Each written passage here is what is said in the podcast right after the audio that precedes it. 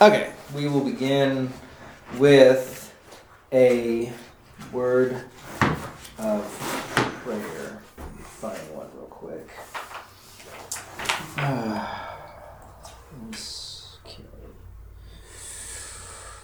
Okay. In the name of the Father, and of the Son, and of the Holy Spirit.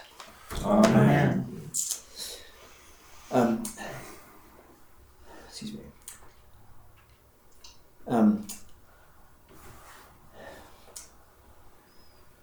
Excuse me. Heavenly Father, though we do not deserve your goodness, still you provide for all our needs of body and soul.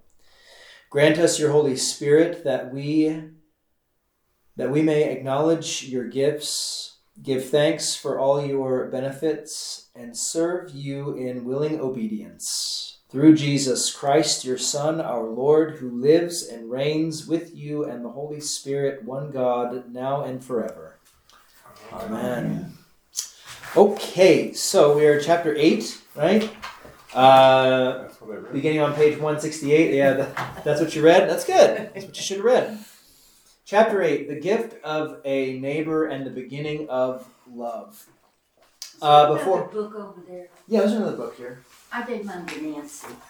Oh, okay. Yeah. So I'll just borrow it for today. Sure. Yeah, it's a good book. So, before we get into the questions about this chapter, any highlights from the chapter that you really stood out to you? Try to begin class with highlights. I see that it's exactly what I see it. When I go to church with Kathy. Yeah. When I go to her Bible study over there.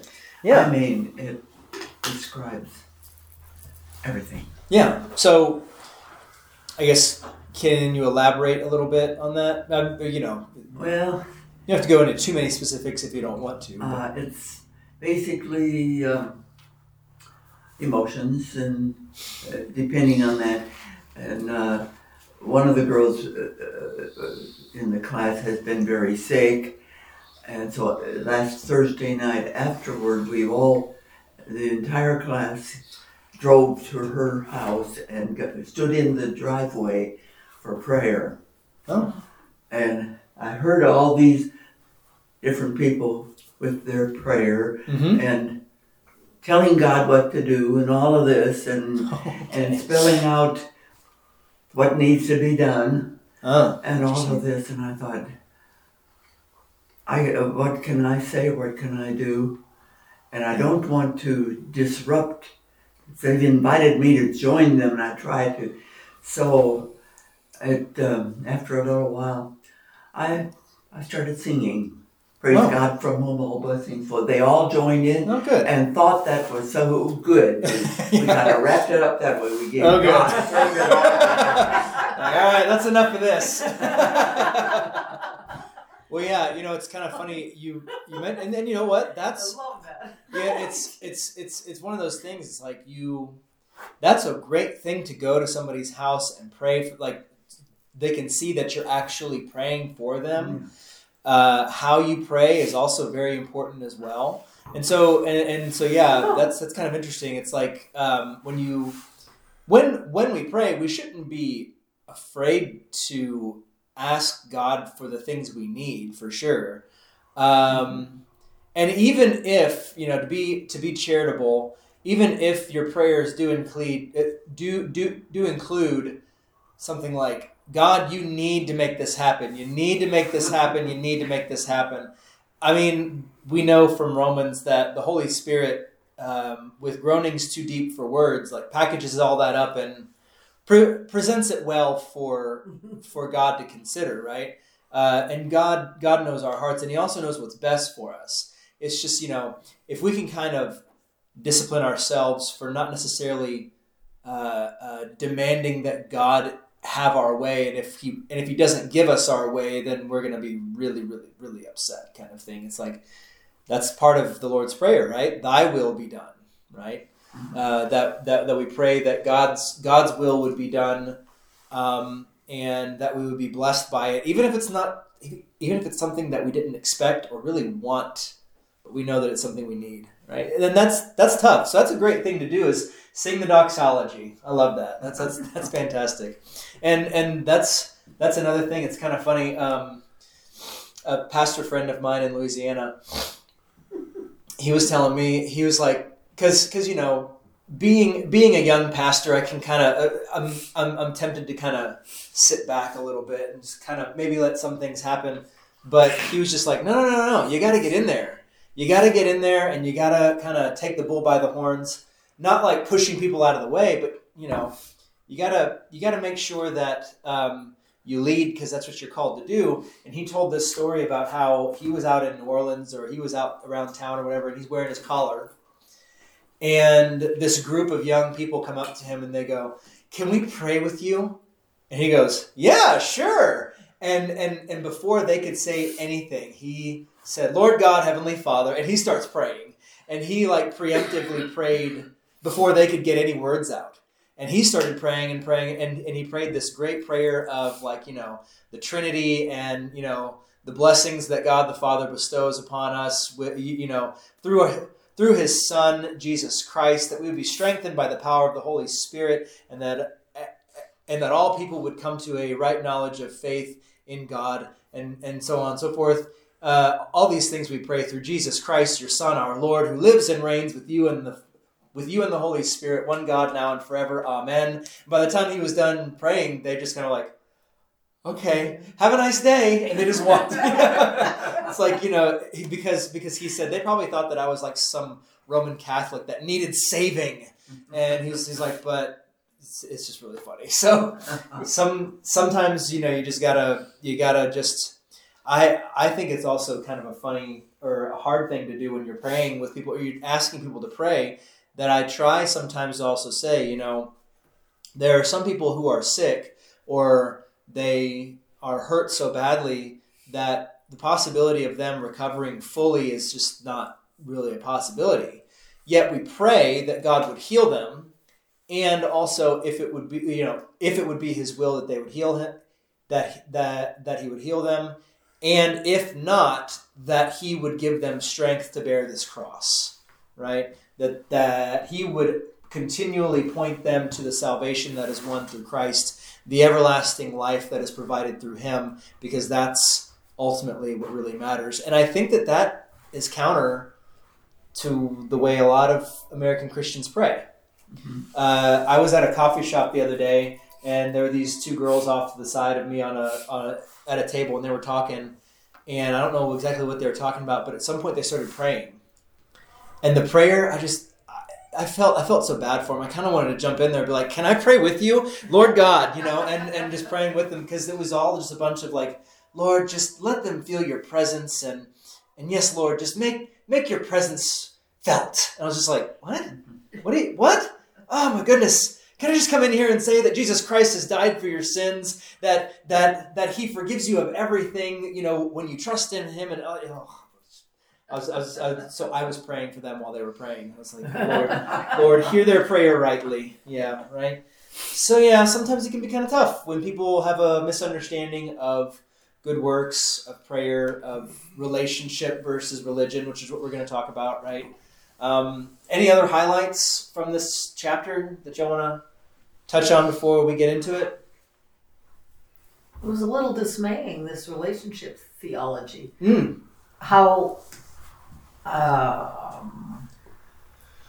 How much it's crept into all of our lives. Uh-huh. And a couple chapters ago we talked about how even Lutherans have some of this wrong thinking. Well, oh, yeah. My goodness, yeah. That was eye-opening. That's a big one. Yikes. That's a big one. I've heard plenty of pastors say, you know, it's just great to see how they're just growing in their relationship with Jesus. And every time I heard that, I was like, I see what you mean, and I can kind of agree, but something's just a little off about that. I don't really know. And then reading this chapter, I was like, Okay. That's very clear, and I can see, I can now maybe gently be able to say, well, what about their unity with Christ, as opposed to the relationship? You know, what about, you know, how about let's talk about that, because that's more comforting and assuring, right? And we'll get into the whole difference between religion and relationship. So yeah, that's like question 4 on our on our sheet. But yeah, so that's kind of eye-opening, right? To kind of see it put in that way. Now, do we have a relationship on some level with Jesus? Yeah, and he talks about that, right? He talks about how, yeah, everybody has a relationship with Jesus, whether they like it or not, you know? Some people hate him, you know? I mean, it's one of those things like, do you have a relationship with Jesus? No. It's like, actually, yeah, you do. You hate him, if that's the case. You know, you say, no, I don't trust Jesus. It's like, okay, well, then fine. You have a bad relationship with Jesus, right? But it's a relationship. It's a relationship. That's right. But we'll get into this whole thing about relationship and why that's kind of that's not the best way to talk about our faith and you know our unity with Christ, right? But yeah, good point. Even Lutherans kind of succumb to these things. We're not, you know, we should take heed lest we fall, as Paul says, right? Any other highlights from this chapter? Towards the end, I like where it says, whether you feel forgiven or not, or it's done for you. Yeah. It's the job's done. Yeah. And I wrote at the end of the chapter, it is finished. Yeah, that's right. That's he said, it's done. Yeah. It is, yeah, it's you finished. You don't have to do anything, you don't have to add anything. That's right. It's done. That's right. That's exactly right. Yeah, and that's so much more comforting. When you have that assurance, yeah, attached to it as opposed to just how you feel. Or when your feelings kind of influence you a little bit more than it should, right? Yeah. So, yeah. Yeah, good points. Any other highlights before we dive in? Anything else? In this devotional book for the Lent, you know, I've been reading that. Yeah. And there was one that just really took me back, talking about forgiveness. And Jesus said, my blood did that. Mm-hmm. For, you know, to give you forgiveness. Mm-hmm. My blood did that. Yeah. I've never seen it written down like that. My blood did that for you. Yeah, that's right. Yeah. And it was just really kind of got to me. That's good. I went, wow. That's wonderful.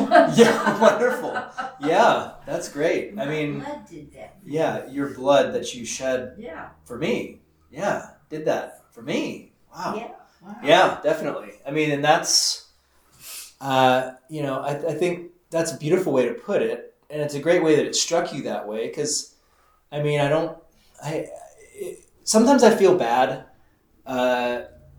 addressing the issues that are addressed in this book. Because on some level, it's just like when you spell it all out about, you know, how some people just miss the mark when it comes to how they talk about, you know, faith, how they talk about Christianity and stuff like that. They miss the mark and you feel so bad for them. You want to give them those beautiful things like Jesus' blood frees you from your sin. And sometimes it's really sad, though, when you do that, like, I don't think people are necessarily ready for it. It's so profound and so striking and hits you so hard that they just don't know what to do with it sometimes. And so it's really, it's kind of a tricky thing to do when you're talking to people about this stuff. You want them to have that fullness because on some level you just feel so bad that they're missing out on it and you want them to have it. And so sometimes you have to kind of take it easy because otherwise it'll probably make them feel like they're drinking from a fire hose, you know, that like if you just give them all this grace and like Jesus died for you, he said it is finished and, you know, you don't have to worry about how you feel because Jesus is, you know, it's all this stuff that you kind of have to ease people into because I don't know if people are ready. A lot of Christians, I don't know if they're necessarily all that prepared to really understand the fullness of God's grace and the fullness of what Jesus did for them, you know, especially if they're in the mindset of like what he talks about where, you know, repentance is a one-time thing.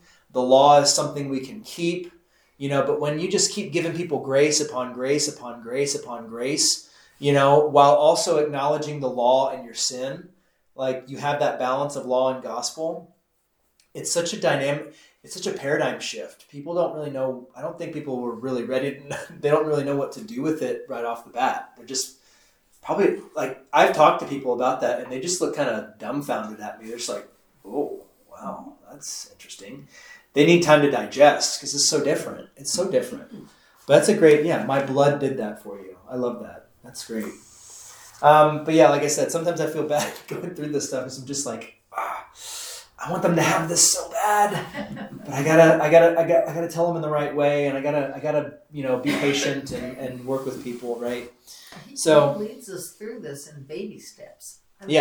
He builds on it and then delivers it. It's like, okay, I see what you're saying. But yeah, Pastor Wolfmueller, he's very good at breaking things down and explaining them in a very clear way. He's he's a very good teacher. Very good teacher. It feels like, you've turned the bag inside out so that you're looking at it from a different way. Mm-hmm. Yeah. Yeah. And it's great. And, he's lived this life. He's gone through all these struggles personally, but notice how he's gone through all these struggles and he gives his perspective, but he doesn't capitalize on his experience, right? He'll tell you what it felt like from his perspective. But he'll also, but when he really wants to drive the point home, he uses Scripture, and he uses the clear doctrine that we have because of Scripture, right? So I really appreciate him for that point, because he flips the bag inside out, not just saying, this is my bag and here's what it looked like for me, but this is the bag that it can be for everybody who is led astray from things that aren't necessarily the most beneficial in terms of understanding our faith. Right. So yeah, it's a good point. Okay, how about we dive into our questions? So chapter 8, the gift of a neighbor and the beginning of love. So number 1, Christian love is sacrifice. It is selfless. It is death. Okay? What is wrong with loving yourself? What's wrong with that? You walk into a Christian bookstore and look at the titles and love yourself. Yeah.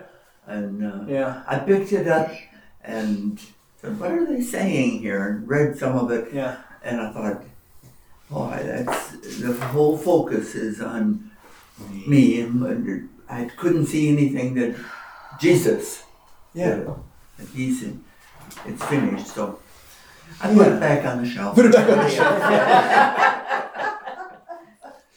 Yeah, sometimes I'm kind of conflicted when I see those books because part of me wants to be like, let me just buy all of these so nobody else can buy them. But then I'm just like, but then I say to myself, well, but then that means that they get my money. So that's kind of a conundrum. It's gone. The next time they'll order two. They'll order more. Yeah. And that's another problem. So I'm just like, oh, well, I'll just pray that whoever picks this up that they would, read it rightly or whatever. So, we are by nature in love with ourselves. Right. And I love when he said that on page 169, right on that second paragraph, he says, I've often heard Christians say, you have to learn to love yourself before you can love your neighbor. This is absurd. No one ever hated his own flesh, Paul says in Ephesians 5, right?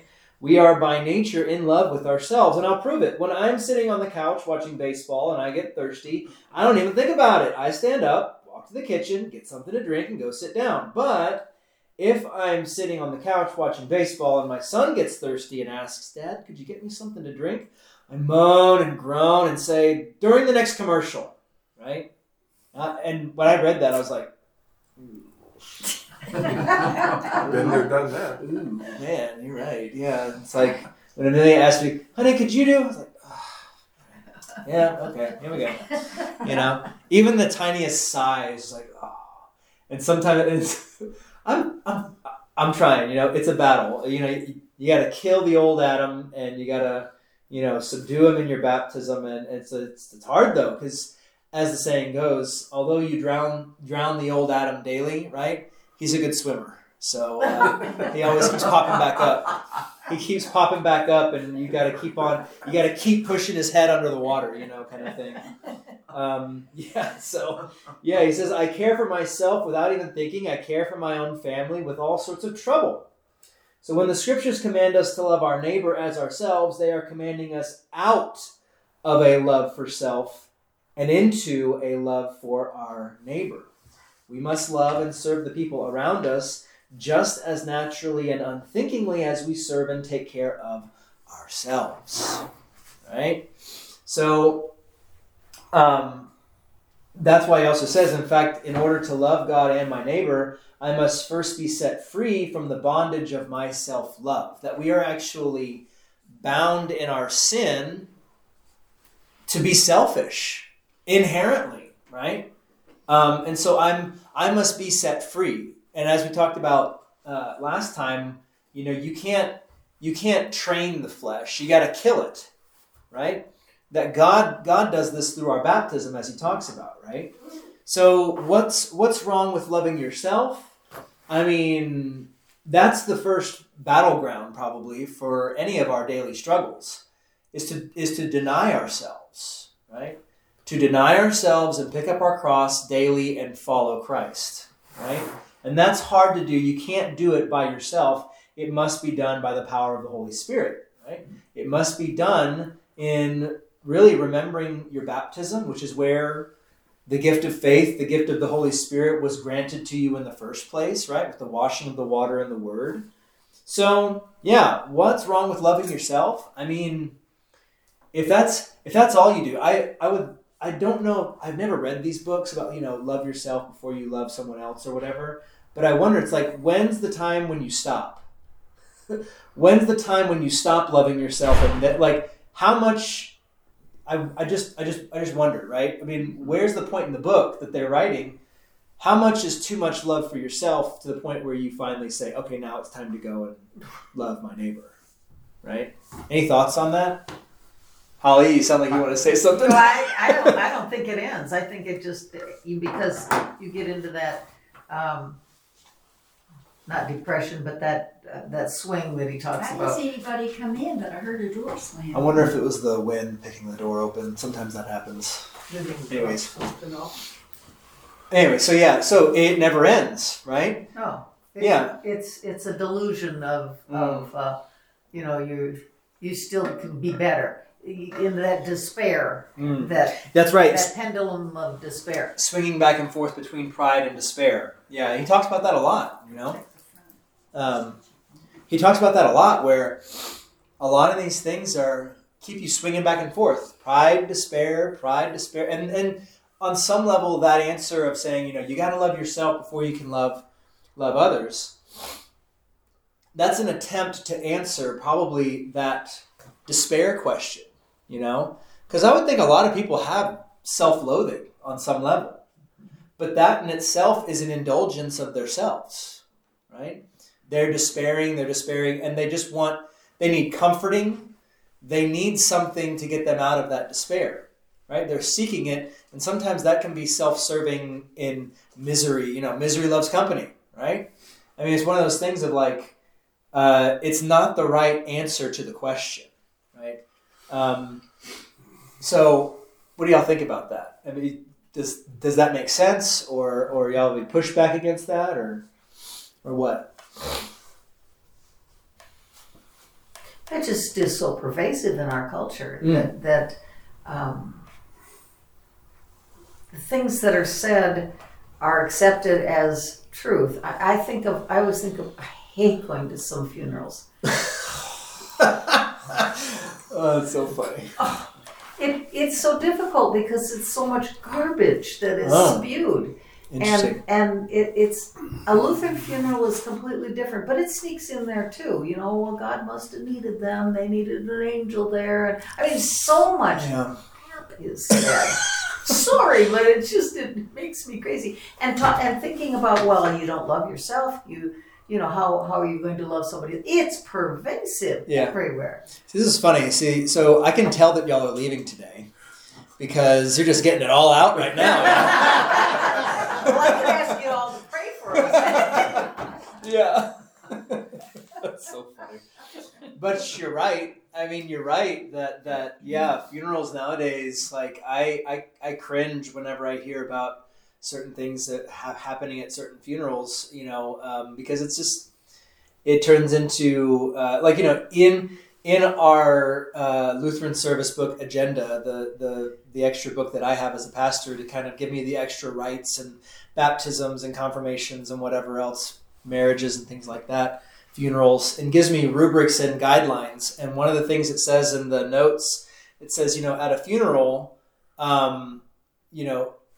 traditionally a Christian funeral does not include a eulogy, that there must be a proclamation of the salvation won through Christ and the resurrection of the dead on the last day. Like, that's the focus of a funeral.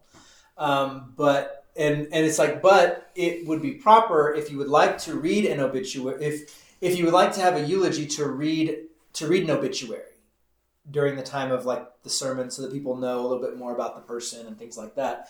But it's not about that person. It's about what Christ has done for them, right? That the hope that they had in Christ and right, that sort of thing. But nowadays, since we live in this such a post-Christian culture, now you have people who have funerals where, it's like a big party or something, because they don't want to think about death. They're so terrified of death. They want to think the opposite of it, of saying I've never seen it. I've heard of these atrocities. I would count it on the level of desecration of a corpse, where they will get this person, because the person's going to be cremated at some point in time, but they'll actually pay to have them embalmed in a certain way, where they're sitting in a chair. Oh, they're sitting in a chair, holding a beer or something like that, or sitting in a chair with sunglasses on or something like that. And people can go up and take pictures with them and stuff, and they have a little party around them. Oh my gosh! I've heard of that happening. Yeah, I know, right? It's people hanging out with a dead body, and it's just I think it's making a mockery of death in the exact wrong way. We should mock death in a way, but in the sense that it has a gravity to it. But there's also the promise of the resurrection and eternal life in Christ, right? That's the gravity attached to it. That sin is nothing to laugh at, except when you have Christ as your Savior, Because death is not won. Death is just another way to get to God now, so, for Christians. So, yeah. So you're right. You bring up the whole thing about funerals. That's such a hot button topic. People don't really want to push back on that. And I'm just it's one of those things that we have these things in place for comfort. We have these things in place, a Lutheran funeral service is all about Jesus. And that's what it should be. Mm-hmm. It's all about Jesus. It's all about what he has done. And it's all about how now they are resting in Christ, right? Loving yourself, to get back to this, Christian love is sacrifice. It is selfless. It is death. So that's so funny about funerals. Such a good tangent. In a Christian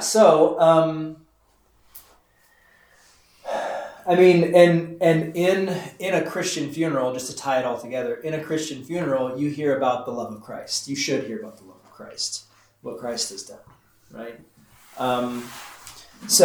Okay. Any other thoughts about number one there? Christian love is sacrifice, it is selfless, it is death, and loving yourself. What's wrong with loving yourself? Mom, I know you're at a bit of a disadvantage. You haven't read this chapter yet. But it sounds so good. I want it. You want to read it? Okay. Well, you have extras. Okay. I think we've kind of touched on that pretty well. How about number two? The scriptures locate good works first in our homes and then with the folks we live and work with, as we see on page 172, right? Why is vocation essential to understanding good works?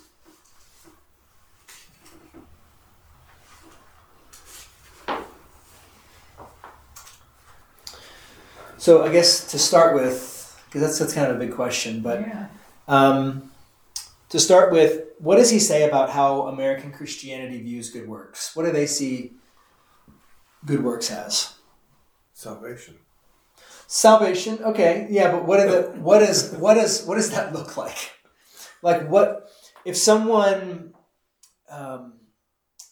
when you think of someone doing a good work, typically, you know, in church or, you know, as a Christian or whatever, what do you typically think of them doing? Helping someone. I mean, usually you hear about, you know, so-and-so's going on a mission trip to South America. You know, they're going to go over to Africa and dig wells for the people in this community and, you know, so they can get water. That's all good. Those are good works. But what happens, what does he say? What happens with that when you only see good works as like going above and beyond to go to faraway lands to help other people on a mission trip? What happens when you see that as like the good work to do? What happens? You got to go someplace else and not look at your own family, what you can do there, because that's a vocation. Yeah, that's what can happen, and oftentimes does happen, mm-hmm. is that although it is good to go to South America and it's good to go to these impoverished places and show God's love and you know, help them, you know, make quilts, send them off to people who need them, you know, put together school bags and things like that, and do like, you know, what is it, you know, whatever the Samaritan's Purse does and stuff like that, you know, send these things off to faraway lands to people who, you know, need help. That's good. But if that's all you do, you're missing out. And it's one of those things of like, you know, you're just missing out, because what do you do on a daily basis? I mean, I know what I do. You know, I change diapers, you know. I mean, I'm sure that Amelia changes more than I do, but sometimes I change my fair share of diapers, and, you know, I pick boogers and I clean up and I do all these things like that, you know, and I scratch my wife's back and, you know, help her out with the dishes and things like that. But if I say, oh, these are no good, you know what I need to do? I need to go to Brazil, or I need to go to Guatemala, because that's where the good work's being done. You know, you lose sight of the small things that God has put right in front of you to do, right? So yeah, when you have a vocation, so that's why he says, why is vocation essential to understanding good works? On one side, you have the folks who will say, you know, we're going to go off and we're going to do this big mission trip. I went on them, you know, I didn't go to like any foreign country, but we would go to, you know, we went to like Mississippi and Wisconsin and you know, places that were socioeconomically depressed. You could say, and we would like fix their houses up a little bit. We would replace siding and paint and whatever sort of stuff, you know, and we would help people out that way. And we would have devotions, and we would have people join us with devotions, and that's all good and well. But it's like, if that's all you're teaching, you know, primarily kids, if you say kids that like, this is a good work, and you don't emphasize the other side of it, you leave it out, and then they might start to wonder, well, it's just like, well, why should I get married? Why should I have kids? Why should I, like, how can I live my life pleasing God if what really is a good thing to do is to go off and do mission trips, you know? How can I please God where I am today? How can I please God, you know, in the regular stuff? I mean, after reading this chapter, I went home and I was just like, honey, what can I do for you? You know, how can I help? Or just to think to myself, you know what, I should really pay attention to what I do on a daily basis, because that matters, right? That really matters. So vocation is essential to understanding good works. I mean, because everybody's got their job to do, right?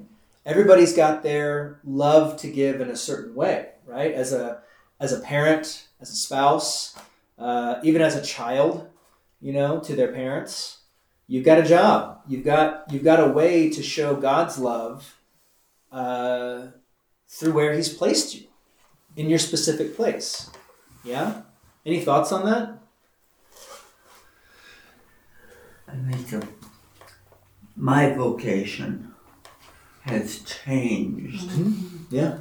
Wife, caregiver, mm-hmm. and then my daughter coming, caring for her. And it has affected every interaction with these people. And there are times when I think, well, selfish myself, I have some rights. And now I've reached the single stage where I don't have the spouse. Of course, I've got my daughter, and so it hasn't. It changes, mm-hmm. and that vocation, as you see yourself, mm-hmm. you can. Okay, now how can I show His love and help these people? Yeah. Yeah. Yeah. How can I be a good citizen in my community, in my country, in my state? Right? How can I support good things happening all around me? How can I show God's love to my own family and things like that? Yeah. Yeah, and for me, at first, for Kathy, I just said, take the car and go. You go to your church and do your thing. Now, they've invited me, and I've attend the class with them. The teacher, I back off, I don't say a lot, but then when something comes up and I do, she's very happy to allow me to talk. So I think God is using even this, going to the church with her and going to hearing their teaching. I'm exposed to it now mm-hmm. in a new way. We're witnesses. Yeah.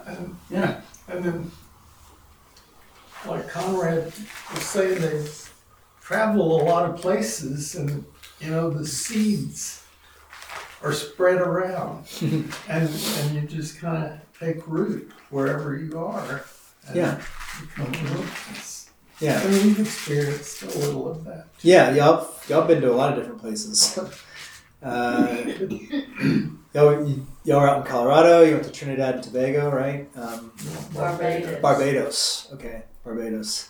Yeah. So y'all been all over the place in some ways. So yeah, you get a little experiences everywhere else, and that was you being a good employee, and wherever you were, you were also called to be a good husband and a good wife. One of the guys that worked in my office there, his name was Martin Luther Haynes, and I think I asked you about Moravians. Oh yeah, the Moravians. Because he had studied Moravians, and he became a pastor, but he had a little bitty church there on his own property. Yeah. And I went one Sunday to worship with him. Yeah, and it was there was probably 5 or 6 people. Yeah, but that's interesting. It was Christian. Yeah, Christian. Yeah.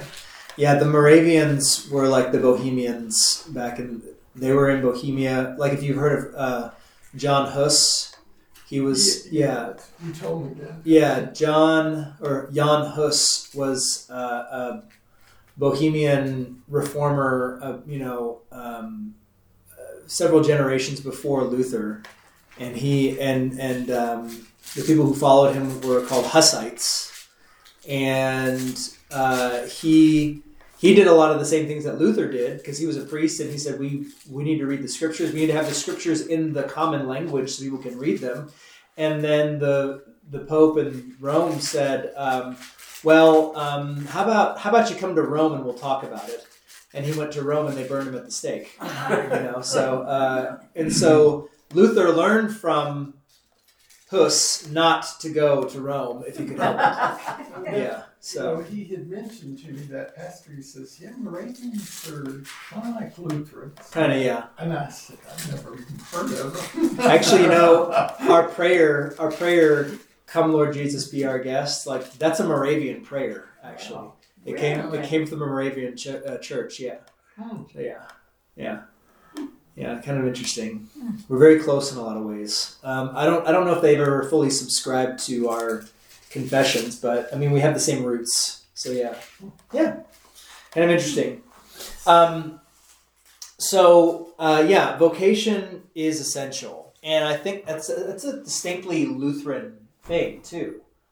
And I've heard it. I'm glad I've been hearing these resurgence in that understanding of vocation, because even now I don't know if he's still in charge of the stewardship for the synod, but Pastor Heath Curtis, he for a while there, whenever he would talk about stewardship, he would say, whenever you talk about stewardship with people in their church, you know, you hear a lot about stewardship.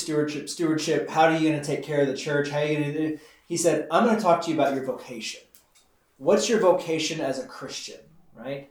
Is it to make sure that you have a place to gather as the people of God to hear his word and to be given his gifts? Is it part of your vocation as a good father and a good mother to bring your kids to church, you know, and teach them how to be good Christians, that sort of thing, right? Which involves supporting your church in your times, talents, and treasures and things like that. So I thought it was really nice. He shifted the focus to vocation. What are you called to do specifically where you are? Because if you talk about stewardship, people think, oh, you're talking about money, mm-hmm. or you're talking about, primarily money or ability to go and work around the church and fix things up. And it's just like, well, I mean, not everybody's given the skill, not everybody's given the blessings of wealth to be able to provide as much as they would like or what the church might need or whatever. But when you're called in your vocation as a Christian, I mean, that's all part of being a cheerful giver, right? It's all part of understanding how much the Lord has blessed you and, you know, going according to those guidelines and the mandates of even the 10% tithe. Because your 10% is not going to be as big as someone else's, or someone else's is not going to be as big as yours, but it's in proportion to what God has blessed you with, and that's a good place to start, right? And that's a part of your Christian vocation. You know, so it's like vocation helps to kind of explain things really well in a different way so that we can understand, like, even the mundane stuff in life that we would say is mundane is really a holy thing before God when we do it in faith, you know? When we're, you know, a faithful friend, when we're a faithful spouse, son, daughter, you know, parent, whatever. And doing those things in faith toward God, I mean, God smiles upon it. He loves it. It's fantastic. It's just as good, probably, I would maybe even say, maybe even better to focus on those things than to focus on going to a faraway land for a couple weeks to do a mission trip, you know? Not that that's bad, but it's like, do that after you've taken care of your household. You know, do that with your household because you're all doing the things that you need to be doing in faith. See what I'm saying? Mm-hmm. Yeah. And nobody's perfect. That's why we are Christians and we live in the ministry of reconciliation, right? So he talks about that. What happens when you fail or you sin in your vocation? You know, if like a father punishes too harshly, or a, you know, wife is not submissive where she should be, or the husband is too domineering, you know, or something like that, right? Or the child is disobedient. It creates a lot of damage. So we be careful, but we also rely on God's grace, and if we do transgress, we ask for forgiveness, right? We're Christians. That's all part of it. Yeah, we're not perfect. So, vocation is essential to understanding good works. So, when we also look at this chapter, he brings up, let me see here. Well, first of all, do you have any questions? Do you have any more comments about vocation?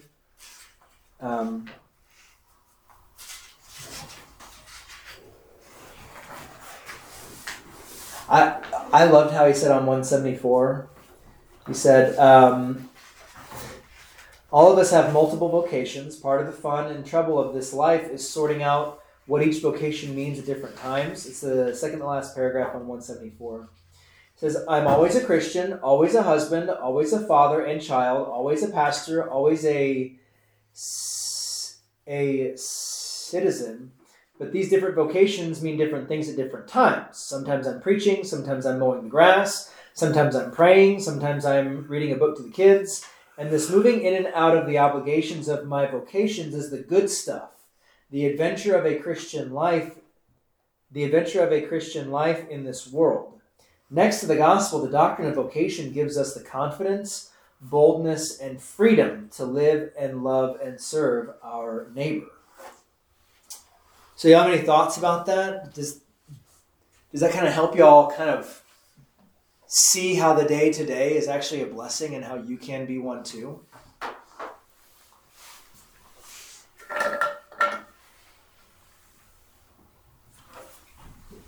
For sure. When I was doing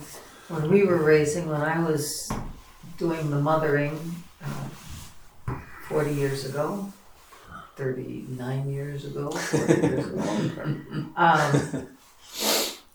there was the big push, that you need a job, you're not bringing anything in, you're not contributing to anything,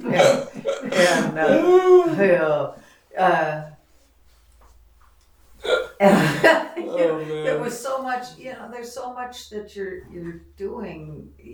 That is a mission field. Taming the wild beast, and bringing Christians into the world.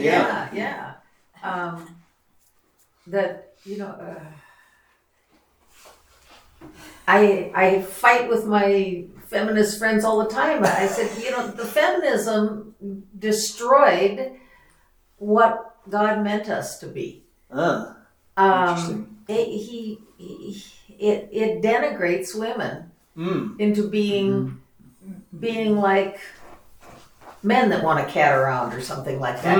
You have the freedom to do this. You have the right to do this. Well, baloney. That's not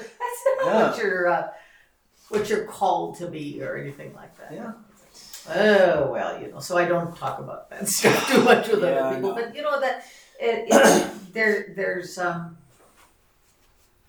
Even though you're married and you have a spouse, I think about these young women that don't have a husband for one reason or another and trying to do this alone. It's a lonely time. It's a lonely task. But when he talks about, doing these works, good works in our immediate vocation, in our family and whatnot, that it brings him joy and glory and he talks about how there's the three estates, right? The family, the state, and the church. Depending on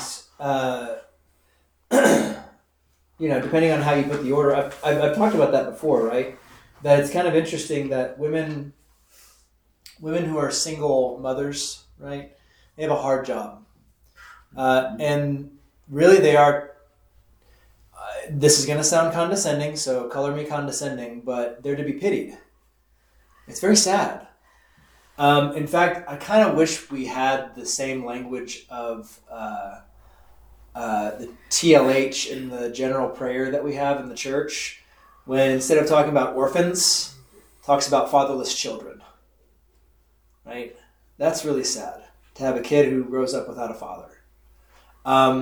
But it's interesting, though, you have the three estates that while the child doesn't have a father in the home, somebody fills that role. Oftentimes, who fills that role? It's not mama. It's the government. The government becomes the father, right? They help them out in some way or whatever. Or the dad just becomes a paycheck, a child support check or something like that. It's totally not what God intended for it to be. And it's very sad because it's broken. It's broken, and it's, people who are married and have, husband, wife, kids, doesn't mean they're perfect, right? Doesn't mean it's easy, it means that it's a different kind of struggle, but it's at least the struggle that God has ordained for people to, engage in. But it's, it's very sad because sometimes you see, moms who can't help it, but they have to go work to help support the family or help pay the bills or whatever. And it's very sad when they have to put their kids in daycare. Sometimes it's what they have to do. What I think is even more sad is when they, we were talking about this earlier, how it's like, what's even more sad is that, you know, parents who could stay home, you know, the moms who could stay home with their kids, they just don't want to. They send them off or whatever. It's like, I don't know. It's just, I think that's just as sad. And people will say, well, Pastor, not everybody has the same situation. I say, you know what? That's right. Not everybody does. It's depending on different people's places and times and circumstances. You have to, but I mean, the best thing for those kids is for mom to be home if they can help it, you know? But God understands if you have to go work. It's just, it's really sad because you're missing out on your vocation as a mom. Or, you know, moms can raise the kids on some level better than dads can. And so it's better that dad goes to work if he has to work two jobs to support the family. You know, that's what's got to be done. But that's such a, I have to be honest with you. It's a weird thing for me to say. I'm really uncomfortable saying even that because the culture around me has preached the exact opposite for so long. Since the 50s. Yeah, for so long, the cult. So like I am a product of my culture as well. So I naturally want to say, well, it's okay. But then you really think about it. It's like, well, it's to be charitable and gentle. You just have to say, well, it's not the best. It's not the best thing you could do. And it's actually very sad because, well, actually, you know what? Now, I think someone in Sunday school was saying about how now you're hearing a lot of women are actually staying home with their kids. They actually want to be stay-at-home moms because they realize that you don't get to always have them the way that they are and that you miss out. You miss out big time, and you never get that time back. And so that's why it's sad when moms have to work, and it's sad when they have to do these things because they miss out on those things, and you never really get that time back. So, you know, it's just it's hard to talk about because it is so affecting. You know, it affects people so strongly, and you don't want to guilt people. You don't want to guilt people into doing these things, but to help show them, hopefully, hey, this is a great way to do it. Oh, man, I wish you could. You know, if you can, please try. You know, have your moms be stay-at-home moms. But then you get the culture, like you said, sometimes people will say, just like, so what do you do? I'm a stay-at-home mom. Oh, so you don't work. Their eyes glaze over and they want to go talk to somebody else. You know? Oh yeah. Well. So and so, she's got a real job, something like that. And I just want to be like, oh Lord, have mercy. All right. No, she does work. It's really hard. She works really hard. Like my wife is working really hard, dealing with a. You know, Charlotte's very sweet when she's around y'all, but sometimes she gets a little cranky. Is she a little silly? Sometimes she gets a little cranky, and sometimes she yells and screams and whines and pouts, and that's really tough to do when you're about to give birth to a little boy in a couple days, you know? So Amelia's working pretty hard right now. She's working hard in her vocation, you know? So yeah, so I also really liked how he said, you know, that the doctrine of vocation, the various vocations of the Christian is the masks of God, right? It's the different ways, like through our vocations, God cares for the world and the things in it. That through us, we take care of each other. We show God's love in the even most mundane things, you know, loading the dishwasher, changing a diaper, you know, saying, I love you, you know, buying groceries or whatever. You know, that's a way that God works through us in what seems like the most mundane things. And sadly, that's another thing to go back to it. Being a mom or being a dad, you know, being a parent, being a spouse, those things are, right now, they're despised by the world. The world doesn't care. You know, it's really sad. Really sad. Any thoughts on that before we move on? We can go on all day about that, but any thoughts? You said the mundane things. I just think about, you know, a kind word to somebody who's having a bad day at work, or not adding to their burden. Yeah. Or smile, just smile at somebody. Yeah. It's amazing. Yeah. Yeah. Simple things. Very simple, seemingly mundane. You don't think that it's going to make a difference, but it really does. It makes a big difference. Yeah. Yeah. All right. How about number 3? We'll move on to worship. Okay. Worship is being served by Jesus. You see on page 176, right? It's about God's work and word, his speaking and giving. How does that challenge us, and how does it change American Christianity? So let's start with the challenge. How does that idea, that notion of worship is being served by Jesus, challenge us?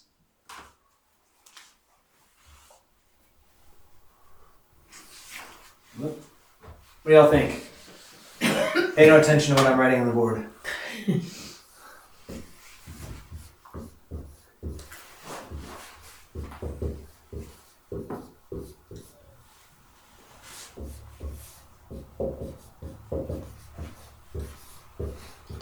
I think a lot of us, when we're in church, if we're doing worship, we're thinking we're worshiping Jesus, and we forget that he's serving us. Mm-hmm. So, yeah, how does that challenge you a little bit, though? Because, I guess, how does that change things? If you're serving Jesus, or if you're worshiping him and you're singing praise and thanks to him, I mean, if it's all, then what is it all about? It comes back. Yeah, it's all about what you're doing, right? Mm-hmm. But when Jesus is serving you, right, as we say in the Lutheran Church, Gottesdienst, that is, you know, God's service, divine service. Not that we are doing a divine service, but who is divine? God, right? He is the one serving us. Then it all goes to what he is doing, right? It's all about what he is providing for us, not what we are doing for him, right? So it flips the script, right? Changes things up. So how does that challenge American Christianity? What does American Christianity say about worship? What does he say about that? What we do and what we feel. Yeah, what we do, what we feel.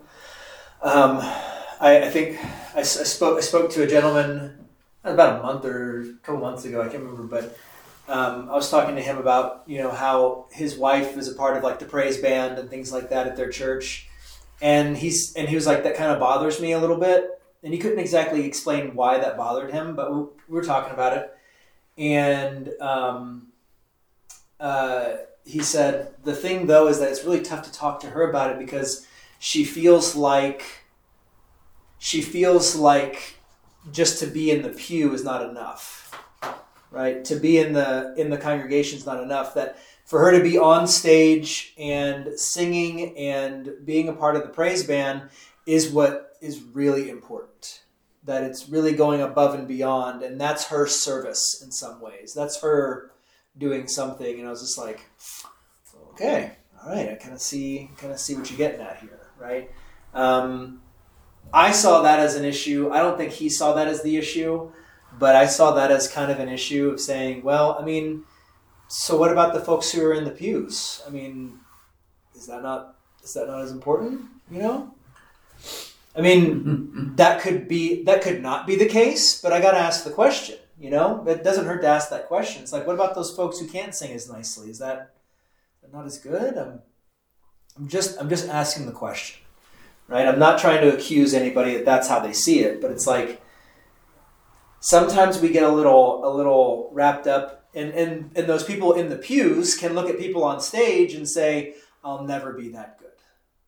I can never serve God the way that they do." Not even thinking about the service or anything. Yeah. They're thinking about themselves. Yeah. Right. And that's good. That's a good point. The lady up there singing, it's like, look at me, look at me. That's the way I look at it. Maybe that's the case. I don't know. I was thinking something different. Maybe she thought, these are gifts God gave me, I need to share. Yeah, maybe. And that's a good charitable way to view it. Yeah, for sure. But it's one of those things of like, when it's the good gifts that God has given you to, sing and to do these things like that. I don't know, how you do things matters, I believe. But also it's very interesting when you see worship in American Christianity, it turns in, there's the danger. I'll just say that there's the danger of it really being, there's a lot of temptation there of saying someone who's on stage who at one point is thinking, this is my gift to, God. He has given me this gift. I'm sharing it with other people to sing praise and thanks to his name. That's a good thing. But there's the temptation. There's the temptation there to say, oh, well, this is my service and these people are just privileged to hear it or something like that. There's a temptation there to say these things. And there's also the temptation to say, who's really serving who? This is my service to God. This is what I'm doing. And so then, like I said, it puts you back on that pendulum. Pride or despair. And you can swing to pride. And then the people in the pews, or, in a lot of these churches, they don't have pews, but, people out in the congregation, they'll say like, I can never serve God the way that they do with their voice. So right? They have despair. They're swinging on that pendulum again, So it's not that we don't want beautiful voices in church, It's not that we don't love singing, right? It's not that we don't sing thanks and praise to God for what he's done. But when it comes to worship, divine service, I think he puts it really well. He says, page 176, he says... American Christianity worship. He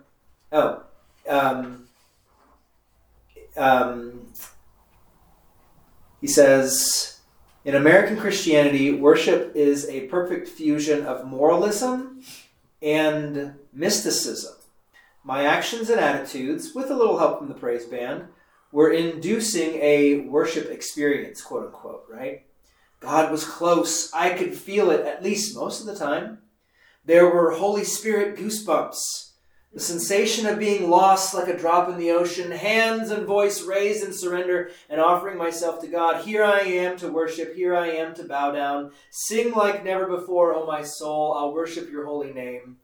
And then the praise song itself is understood as the sacrifice of praise offered in the Christian heart to God. Right? So, And this little next thing in the brackets there, that was imported from a previous chapter. Remember that American Christianity's desire for something new, exciting, and entertaining stands behind the adjective contemporary, which is stuck like a leech to the word worship. Right? That's it's gotta be new. It's gotta be exciting. It's just like I think it's kind of funny because it's like when it's like we need contemporary music in our churches. It's like, I'll pull out a hymnal. There are people who wrote hymns that are still alive. Is that contemporary enough for you? I mean, that's a joke. But, there are people who are still alive that have written some of the hymns in our books. But it's like, what does it mean to be contemporary? What is, what's the draw of being new, exciting? It's one of these things like some people boil it down to like taste and things like that. But there's a difference between reverence and irreverence, I guess you could say. Not necessarily that it's desecration, but it's one of these things. It's like for thousands of years, there have been things where there have been churches that feel like church, and when they try to make church not feel like church, I kind of wonder where I'm at. You know what I'm saying? And there are people, I've even heard this before. It's anecdotal. I don't know if you could do a study on it, which is, I don't even know if we as a church should live by studies, you know, but I've heard it anecdotally that even unbelievers or people who are agnostic, they're more comfortable in a more traditional church than they are in a contemporary church service, you know, because they'll say, feels like church, right? You got the organ, you have the readings, you have the structure, that sort of thing. Feels like church to me, you know, as opposed to not really knowing what's going on during the service because everything's kind of different every Sunday. There's a flow, but you don't really know what's coming next, sort of thing. It's a little, people are kind of kept on edge. So, I mean, I'm bringing all this stuff up, but all it boils down to is that the common thing in American Christianity is that we are the ones acting, praying, singing, praising. We are the givers, and God is the getter, right? It's what he says on page 176. But he says, when we consider the scriptures, a different picture comes forth, right? The Bible has a different theology of worship, that rather than our service to Jesus, the Bible teaches that Jesus serves us, right? He's the one doing these things. And he talks about Jesus washing the disciples' feet, right? I thought that was great how Peter makes two errors, right? Peter, I mean, you gotta hand it to him. He's bold, you know. He puts it out there. At least I can say that for Peter is that he really speaks his mind, right? And he's a good example because, I mean, he's like us, right? That he said that when Jesus washes the disciples' feet, washing someone's feet is a miserably humble job. It was slaves' work. But here's Jesus washing the feet of his followers, right? And then Peter objects first that Jesus is serving him. And second, he tries to tell Jesus how best to serve him, right? That on one hand, Peter says, Lord, you should not wash my feet. And then Jesus says, he says, basically, if what I'm doing, you do not understand now, but afterward you will understand. And then I love that. He said at the bottom of page 177, it's as if Jesus is saying, Peter, if you think washing feet is humiliating, just wait until tomorrow. Right? If you think that it is horrible that I am here wrapped in a towel, wait until tomorrow when I'm stripped and hung on the cross for all to see. If you think pouring water is too lowly for me, wait until tomorrow when I pour out my blood. If you are troubled by the humility of my washing your feet, you will be appalled at my dying for your sins. Jesus has an even greater humiliation coming. The humility of washing feet is only a prelude to the great humiliation of the cross, right? So he is serving. Peter says, no, Lord, I should be serving you. But Jesus says, I did not come to be served, but to serve, right? But then there's the opposite. So that's, on some level, I guess you could call that despair, right? Peter swinging back and forth on that pendulum of pride and despair. That's despair of himself. He's like, Lord, no, I should be doing these things, right? And Jesus says, no, I'm going to serve you right now. But then Peter hears that. He's like, all right, then, Lord, then this is how you should do it, right? Not just my hand, like, not just my feet, but my entire body, basically, right? He says, Lord, not my feet only, but also my hands and my head. That's on page 178, right? From John 13. Peter's saying, if you're going to serve me, this is what I need then. And it says, the more the better, right? Peter thinks that if Jesus is going to serve him, then Peter will be the master. Peter will give instructions to Jesus. Peter will tell Jesus what he needs. This is the Christian who would dictate to Jesus the things he needs for this life, the things that would make him happy. I would probably say that's more what they want over what they need. Right? Yeah. But this is the error of the church that decides what Jesus should give to it. This is wrong. I love this distinction. Jesus is not a servant. He is the master who serves. Right? Because he is the master, he will determine what we need. Yeah? I love that. Jesus said to him, "The one who has bathed does not need to wash except for his feet, but is completely clean." So Jesus serves us not according to what we want. He gives us what he knows we need, right? I love that. I mean, so any thoughts about that? Any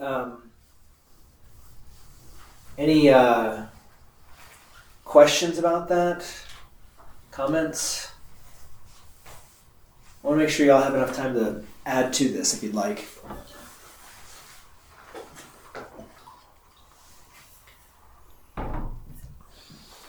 Just an understanding, maybe it's word semantics, I don't know, but so many of the people that I know are, they're church shopping, or they're looking to get something. He's a good preacher, he can give us a good word. But okay. and I say, no, I go to worship Almighty God. So that's me giving rather than receiving. Although in worship I do receive, but there's a conundrum there, because in a sense, if they were seeking the right thing, that and knowing that Jesus is the master who serves, they wouldn't be looking for the experience or what. I don't know. I can't quite get my mind around it. Yeah. So I guess it kind of goes back also, you know, like he said, it's a combination of moralism and mysticism, that mystical feeling that something's happening during the service, you know. And I think he said that, remember how he said in the previous chapter how he went to a Lutheran divine service for the first time in a long time, and he said, I just didn't feel the Spirit there. The Holy Spirit wasn't there because I didn't feel it, right? And so it's that mystical feeling, as opposed to just saying, no, the word was preached. I mean, maybe it wasn't preached in the way that I would have necessarily liked all that much, but the word was preached. The Holy Spirit was active because the word was there, you know, and the sacraments were given. And I think that can be kind of a conundrum, because we need to understand that, worship biblically is divine service. If it is God serving us, we as people do make a sacrifice. Okay, our sacrifice is our thanks and praise, right? But that's only because God is the one who acts first. See what I'm saying? That we, I've heard it put this way too, that and Pastor Wolfmueller doesn't say it in this chapter, but, you know, I think I've said this before, and you can probably see that, like, American Christianity sees worship as more of like an M, that it starts with us calling God down, you know, to worship, that sort of thing, and then God's up here and he comes down and gives us blessings, and then we give him thanks and praise, and then he gives us, I think that's how that works. I always forget, because then Lutheran worship, I believe, is more of a W, because it begins with God serving us, and then, you know, it's more like that. That God is up here, he gives us his word. That whenever you hear someone say, you know, it's kind of irksome to me. I know I'm being nitpicky, all right? I admit it. You're gonna think that I'm being too harsh, and that I'm just too much of a stickler for this, that, or the other. But I get a little rubbed the wrong way when I hear pastors say, "We make our beginning in the name of the Father and of the Son and of the Holy Spirit." I was taught in the seminary. My liturgics professor was like, we don't make our beginning in anything, right? That's why simply in the book it says, and this is always really tough for me because I always stutter with vowels, but it just says, in the name of the Father and of the Son and of the Holy Spirit. That is the word of Jesus coming down to us, given in Matthew 28, right? Go therefore and make disciples of all nations, baptizing them in the name of the Father and of the Son and of the Holy Spirit, right? That is God's word coming down to us. And then, we say amen, which means yes, yes, this is so, right? And so it's just like, it begins with God and then it all like, but it doesn't begin with us. And I guess I think I don't know if it works well with the W, but definitely this works well here, right? Who does it begin with, right? It's just like it begins with me, with the M motion of worship, where us to God and calling God down, rain down your grace upon us, kind of thing. It's bothersome. It's bothersome because that's not how God works. It's not how he promises, right? He comes down to us, that sort of thing. So he gives, that's how it works. So with the W, right, Lutheran worship, you go here. So God sends his word down, right? And we have the readings and the confession of our faith in the Nicene Creed and everything like that. And then we give him thanks and praise for these things. Thanks be to God, right? And then he comes back down again with his word and the sacrament, and then we give him thanks and praise, and that's it. It's like, that's it. It begins and it ends with God. And the other way, it begins and it ends with me, right?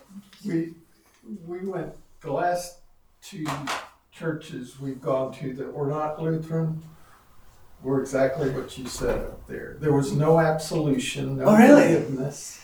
Oh, really? Oh, yeah. We do that.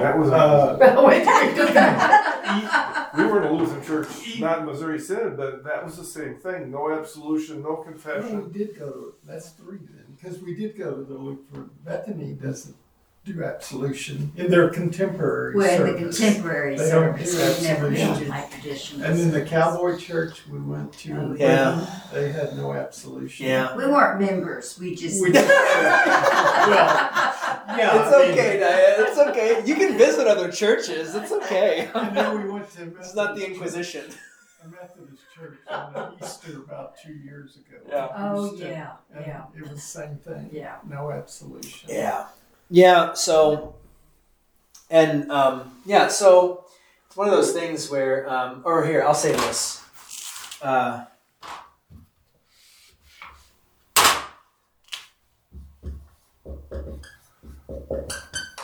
I'll say that. How about that? Biblical worship as opposed to Lutheran worship. We just agree with the Bible. That's really all we do. That's how the Bible works. I think you could, with the W there, start at the top, God. Yeah. Lower, coming down is confession. Going up, you get the absolution. I'd say, I've seen it explained different ways. I think it's more of, I think it is God coming down with his word, with his name, really, Father, Son, and Holy Spirit. And then down here, we are confessing our sins. Really, it has that flow, the general flow of the service. It begins and ends with God. It has probably several ups and downs between us and God, but it begins and ends with God. It can probably keep on going a little bit, depending on how much you explain the service. So yeah, we confess our sins unto God our Father. He sends the absolution through Jesus Christ. We give him thanks and praise. He sends his word down, and we read the word, and we hear the word, and the word is proclaimed. We give him thanks and praise for that, right? So yes, you can just kind of keep going up and down, or down and up, and down and up, and down and up, not up and down. I think one of the I see going to the American Christian worship. What I've observed by going with Kathy is repeating something and getting emotional about it, and the praise, the song leaders will repeat. And everybody joins in. And the beauty of our hymns, I guess maybe it's just hit me in the last 8 months since the Lord took my husband home. I see all of this, every verse, every hymn has something about eternity or but we're spending time with him.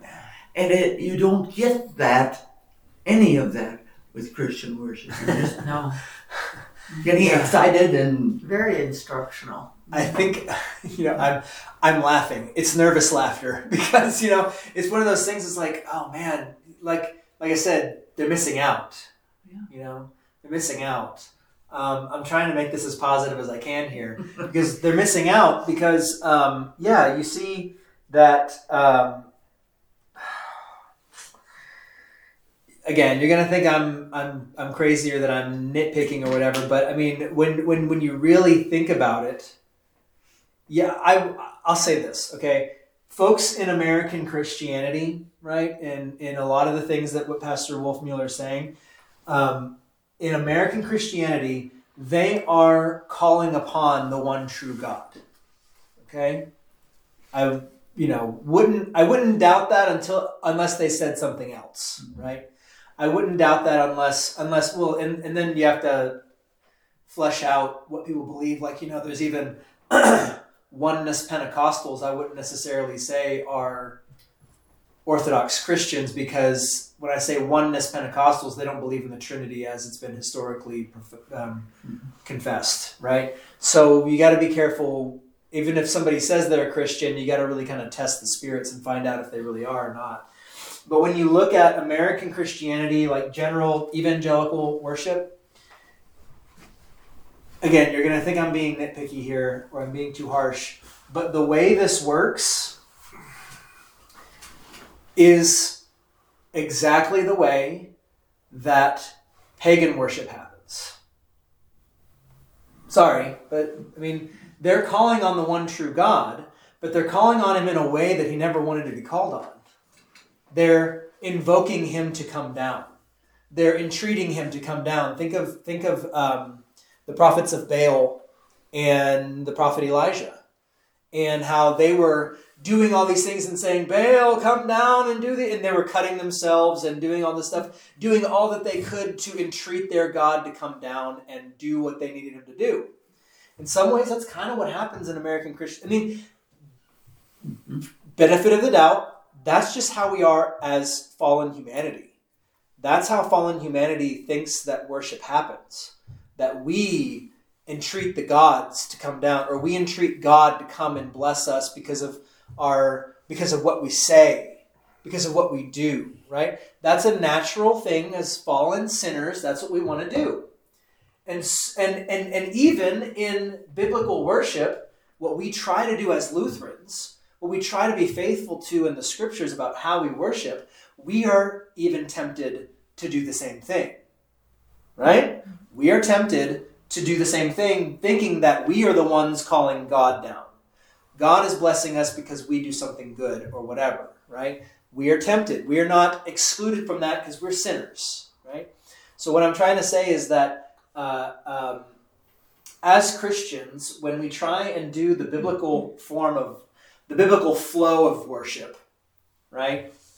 We are doing it according to God's word. According to how he has revealed himself to be, right? That he serves us and we don't serve him. I mean, the pagans believe that we serve the gods, right? So, again, that's probably a way you've never thought about it before. And I don't necessarily want you to go to a non-denominational person and say, that basically you're pagan, right? I don't want you to say that, okay? I don't want you to go there and have that conversation. Yeah, well, Pastor Bubinghaus in the Resurrection Lutheran Church in Fredericksburg, Texas, said that you're a pagan because of the way that you worship. No. What I'm saying is that the form of their worship is not the way that God really intends for it to be. That's all I'm saying. And it's not that they're calling on the wrong God. It's just that they're missing out on God being the one who serves them, right? As opposed to the other way around. And it's not that God won't bless them. But I gotta wonder, what exactly is the benefit of doing it the way where it begins with us, right? Mm-hmm. Eventually, it could lead you down the path you do not want to go, right? So any thoughts or questions about this? Isn't it a hallmark of the devil to turn things upside down. That's exactly right. Well, we'll see you next time when you come back. Just saying. That's funny. No, you're right. His goal is to flip everything upside down, to invert it on its head. But they're going to feel good. And he says something about that, right? He says in the book, right, that isn't it interesting that when we focus our emotions, I can't remember where exactly he says this, and if you all find it, let me know. But when he talks about our feelings driving our faith, that it's ironic that when we engage in biblical worship, in faithful worship, the way that he has called us to do, our emotions are actually affected in a good way, right? that the way we feel is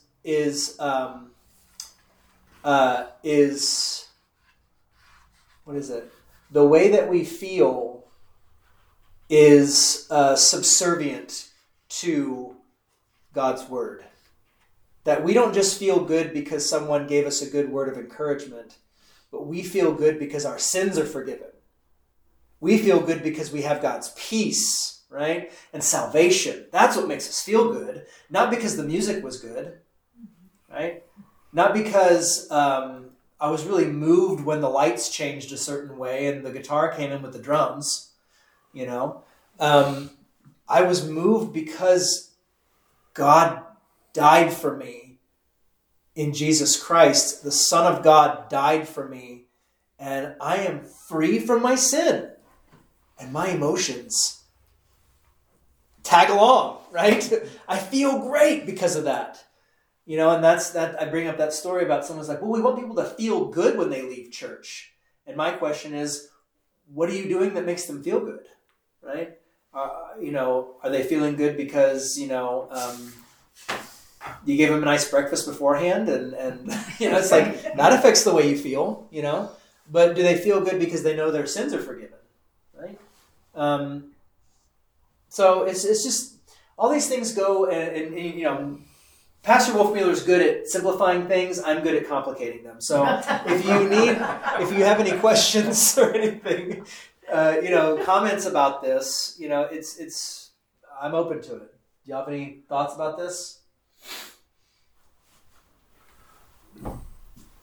No. Good. Yeah. So, yeah. But sometimes when we sing these hymns, I know that hymn 629 that we sang during Communion Sunday, what bread is this? What is this bread? Bread? Man. I got tears in my eyes when I was singing that. Yeah. That hit me hard. Not hit me hard, but it just woke me up. You know? It was wonderful. And so and like Audrey was saying, you know, you sing these hymns and you have to really concentrate on what these hymns are saying. Yeah. And that one just really hit me hard, that 629. I sang it the other day after I did devotions. I didn't know the tune, but I tried. This bread. Yeah, that's it. It's really good. Yeah, it's really good. It's a good teaching tool, too. Yeah. So, Christ's body risen from the dead, this bread we break, this life we take. Yeah. Oh, taste and see, the Lord is good, that sort of thing. Yeah, it's good. Because your words... Oh, this is another thing I was going to say. It's very interesting. You'll go to other... and I know we're going a little long, but this is kind of... hopefully you're finding this kind of enlightening, that with American Christian worship, I actually learned this from Pastor Wolfmueller on one of his podcasts that he had, Tabletop Radio. I think I've told you this, they have this thing where they have this Praise Psalm Cruncher, and what it is that they have this spreadsheet, and on the left column, they'll have the name of the song, and then, each column will be, questions, you know, is Jesus spoken about? What's said? You know, how many times is he spoken about? You know, all these different questions. and they'll just kind of crunch. That's why they call it the Praise Psalm Cruncher. And they'll see, like, you know, they'll crunch it down to the basics of, like, is Jesus talked about? How many times is his name said? What is said about him? All these things like that. Mm-hmm. And what they would talk about on that show was that, and Pastor Wolfmueller, like, laser focused in on this because of his experience. And he was saying, it's very interesting that in a lot of praise songs, you know, I think you mentioned, like, 7-11 songs, say the same 7 words 11 times, right? It's a joke, you know, a 7-11 song. If you want to listen to that on your own time and you get a good, it makes you feel good, it's encouraging for you, that's great. In corporate worship, it gets a little strange because some of these songs, when they repeat them over and over and over again, these words, these phrases, like, I'm alive, I'm alive, I'm alive, I'm alive, I'm alive, they'll say it over and over and over again. In what other place do you see something like that happening? Y'all ever heard of the word a mantra? Mm-hmm. Oh. You know what a mantra is? Yeah. If you know, like, Buddhism, Hinduism, yoga, they'll have a mantra, and they'll say, you know, it's basically, like, they'll give you a mantra to say, like, you know, health, happiness, peace. And if you say that over and over again, health, happiness, peace, health, happiness, pease. Kind of reminds me of that Seinfeld episode, Serenity Now, you know, Serenity Now, you know, that sort of thing.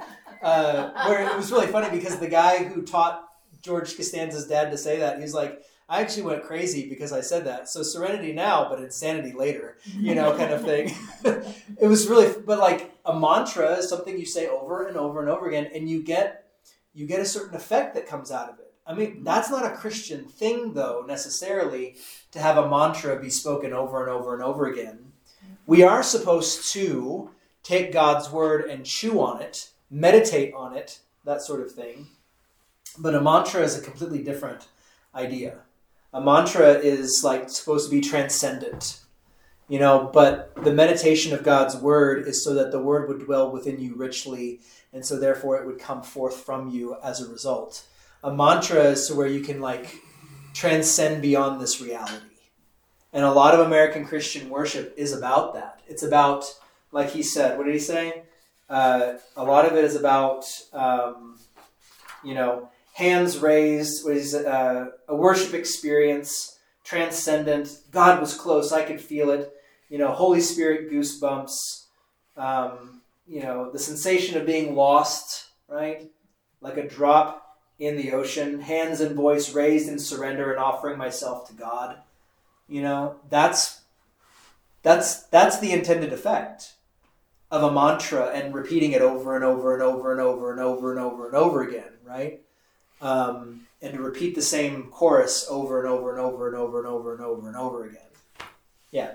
It reminds me of, I've said that before, when Dave was real sick and before he passed away, that I grieved for him during that time. And when I was really distraught, I think I told you, I go to the recliner, and that's my place.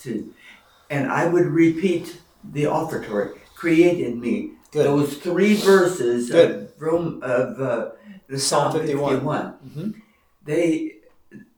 Was I using it as a mantra? Was I did? I don't know. I don't. I would think so. Every time. No. Every time I came through, I'd focus on something different.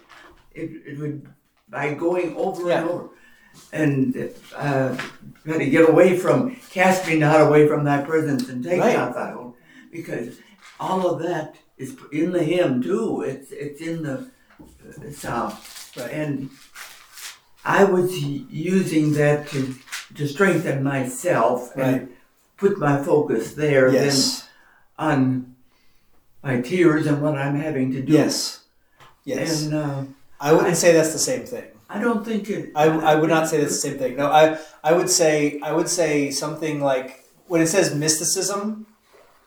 You know, you're when you're in that moment and you're reading God's word and the Psalms should bring you comfort. He even talks about how the Psalms should provide assurance, comfort. They teach you how to pray, right?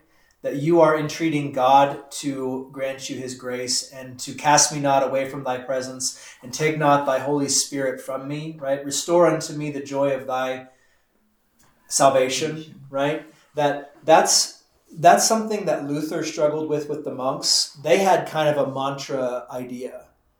Their prayer was all about transcendence and kind of leaving this body, leaving this plane of existence into the heavenly realm.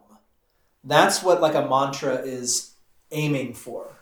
And that's what a lot of American Christian worship is aiming for, this transcendent, not necessarily like an out-of-body experience, but something where you're caught up in the sweep of your feelings and it's emotional. Like that. Yeah.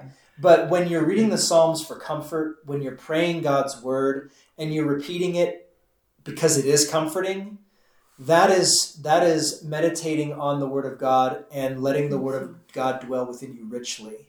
That's something completely different, as opposed to just transcendent, being out of body sort of thing. As we were going through it, I thought, did I? Could I? Well, test it. It's not a bad thing to ask yourself, but at the same time, I wouldn't say that's the same thing. Yeah, it's the Word of God. Yeah. Yes, the Word of God. Focusing on the Word of God rather than a generic term. Phrase. Right. Yeah. Generic phrase or something that is not the Word of God, like a word of encouragement, and just focusing on that over and over and over and over and over again. Yeah. Yeah. Okay. Yeah. Don't worry. You didn't. My professional opinion, I don't think that was a mantra, just so you know. It's just like when we say, Lord have mercy, Christ have mercy, Lord have mercy, It's the same thing. Mm-hmm. Right. Yeah, it's the same thing. It's something that's the Word of God constantly. After you say a petition and then you say that and then you say petition and you say that. The litany or with the prayer of the church, Lord, in your mercy, hear our prayer, that sort of thing. Yeah, that's not a mantra, but what I mean that like a mantra is like that thing where you just say over and over and over again, just like I'm just trying to connect that to worship and praise songs, that it does. It does create this kind of transcendent experience for people. And that, I think that's the intended purpose. They want them to have that experience, and it helps. If there's any reason why you should shy away from the Eastern religions, you shouldn't necessarily think, oh, it's all useless, it's all whatever. It's like, no, actually this stuff works, and that's why it's kind of scary. You see what I'm saying? Mantras actually do work. That's why it's kind of scary. If you've dabbled in yoga or anything like that, and you have people say, say this mantra, and you think as a Christian, well, I can say this mantra and it's not going to hurt me, or it's not going to make me think differently. Well, it's playing with fire, right? You're playing with fire. So you just got to be careful. Be careful about those things. Instead, pray the Lord's Prayer or something. Instead, if that's what you want to do. Isn't it a little bit like... the Ave Maria and the I don't know about all that stuff. I don't know. That's repetition. Oh, you mean the rosaries? The rosary. Maybe, I don't know. I think that there's, I don't. Maybe. I think for some people it could be. Does focus on Jesus. Oh, the rosary. The rosary. Some of it, but not. Even if Mary, Mother of God, Mary, pray for us. Yeah, I don't think so. It shouldn't. No, it can't. And we can go on and on about all these examples, but I wouldn't say you should pray the rosary. As far as like prayer beads and stuff like that, I'm not totally against them. It just depends on how you use them. Don't pray to Mary with them, just so you know. Some people need something to do with their hands, so sometimes it helps them to just do that so they can actually pray and think and meditate. Just depends on how you use them. All right, we need to move on. We are way over. But you can see I've struggled with these things, and I'm not necessarily speaking from a lack of experience either, right? I mean, I kind of grew up with this stuff too, you know, or I was exposed to it, or I got caught up in it. And when I was blessed with the being able to step back, when I was blessed with re-engaging with our Lutheran heritage, with our biblical worship, I was blessed to see, you know, a good way to do it, you know, the way that God intends for us to do it. Not necessarily saying that, you know, if you don't use the Lutheran service book, you're going to hell, you know. But what I am saying is that we have a good structure. We have a good thing that has been passed down to us from you know, thousands of years ago, of a way to engage in biblical worship, the divine service. You know, let's stick with what works, right? Number four, let's just keep moving here because we need to get through this. Number four, because there's more, right? Relationship theology. What's wrong with relationship theology?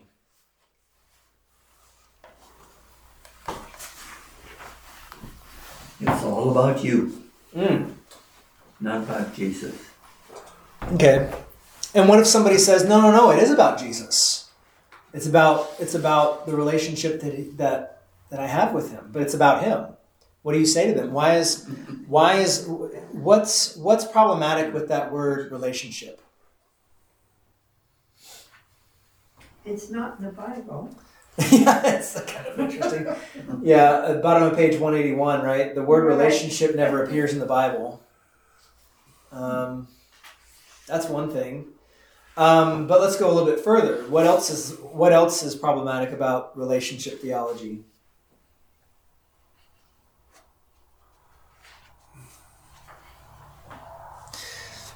So what he says there on the bottom of the third paragraph in 181. Well, here we'll start at the top and then go down to the bottom. So he says, relationship theology reorients our life with God so that we are always measuring how close we are to Him and assessing the status of our relationship. Right? That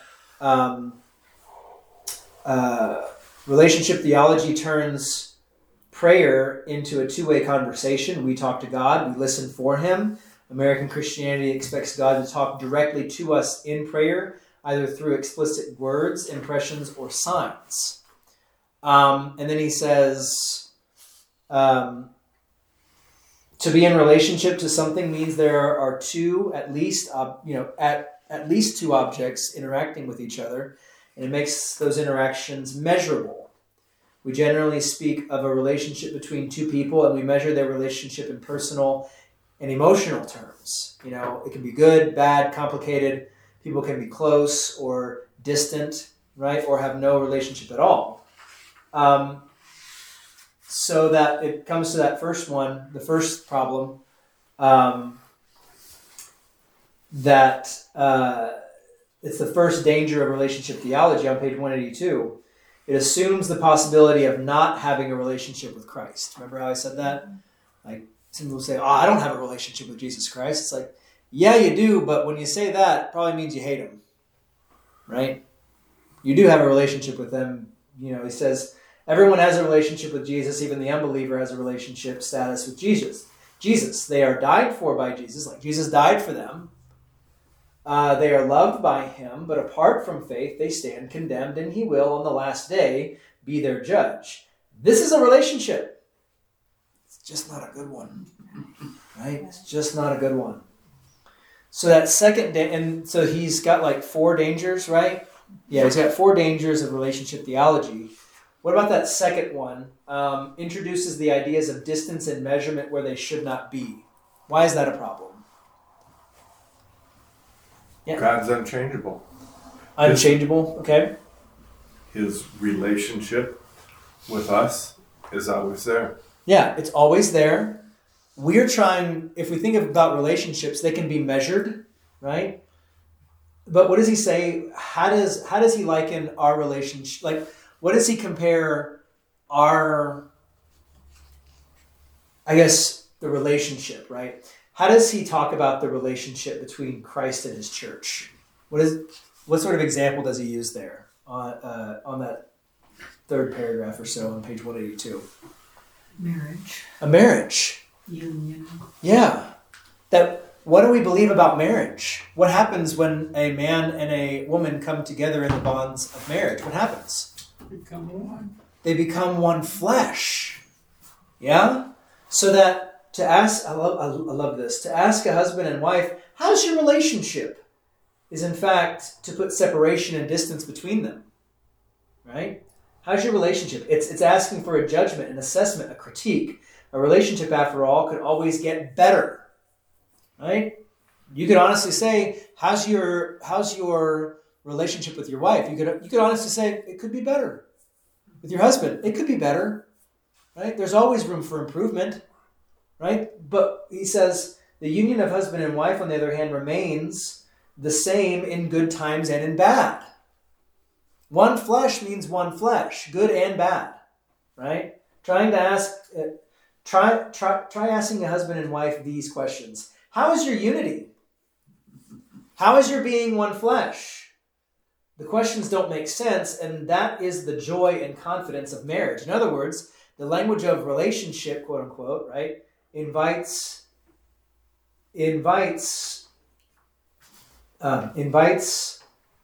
unnecessary critique and questions.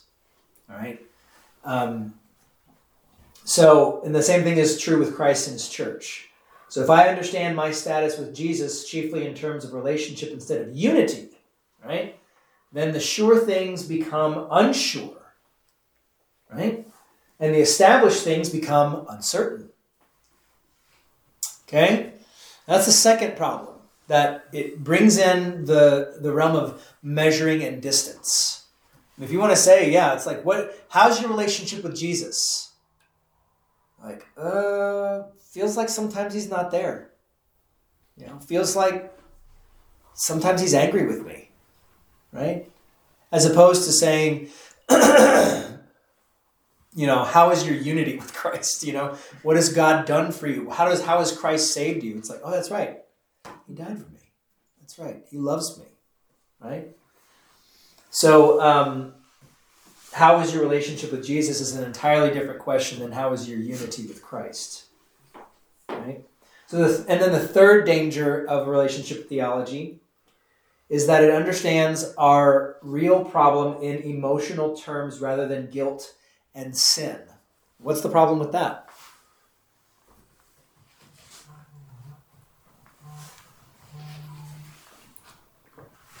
What's the problem with that?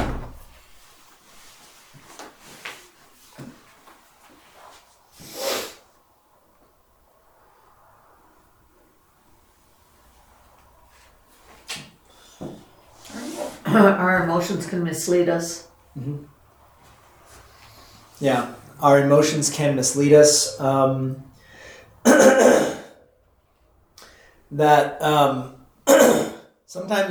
Sometimes you... Well, first of all, if somebody preaches the law to you and it's because they're rebuking you for something you did wrong, how are you going to feel? Really bad, right? You're going to feel bad. So you're going to think to yourself, you know, well, that means I don't have a good relationship, right? That means I don't have a good relationship. As opposed to saying, well, no, I'm guilty of sin. Because when you say, like, well, we don't have a good relationship, so then what can be done by it? That is not answered at all in the Bible. What is answered is that you're guilty for your sin, and what does God do about it? Right? That relationship theology makes salvation the result of my commitment and continuing resolve to deepen the relationship. It is, again, all about me. Right? Not about what God has done for me. Yeah. This last sentence, relationship replaces repentance. Mm-hmm. And the Christian life is taken up into the thrill and devastation of a high school romance. It comes and goes. That's true, yeah. It's hot then cold, hot then cold. Yeah. That's very true. Yeah. So that's a problem, right? Because then it means that you can't necessarily be certain. You can't necessarily be sure. about how God feels about you if it's all about the relationship, right? Because if you're just trying to do more, if you're just trying to be better, I mean, you're back on that pendulum, pride and despair all the time, right? Yeah, the Bible teaches us that our problem is sin, and the solution is the forgiveness won by the death of Jesus on the cross. Relationship theology teaches us our problem is distance. We are far from God, and the solution is drawing near to God and deepening our relationship with Him. Yeah, high school romance. Oh, man. All right, fourth and final Fourth and final danger of relationship theology is that it expects things of God that He never promised. What does he say about that? How does it do that?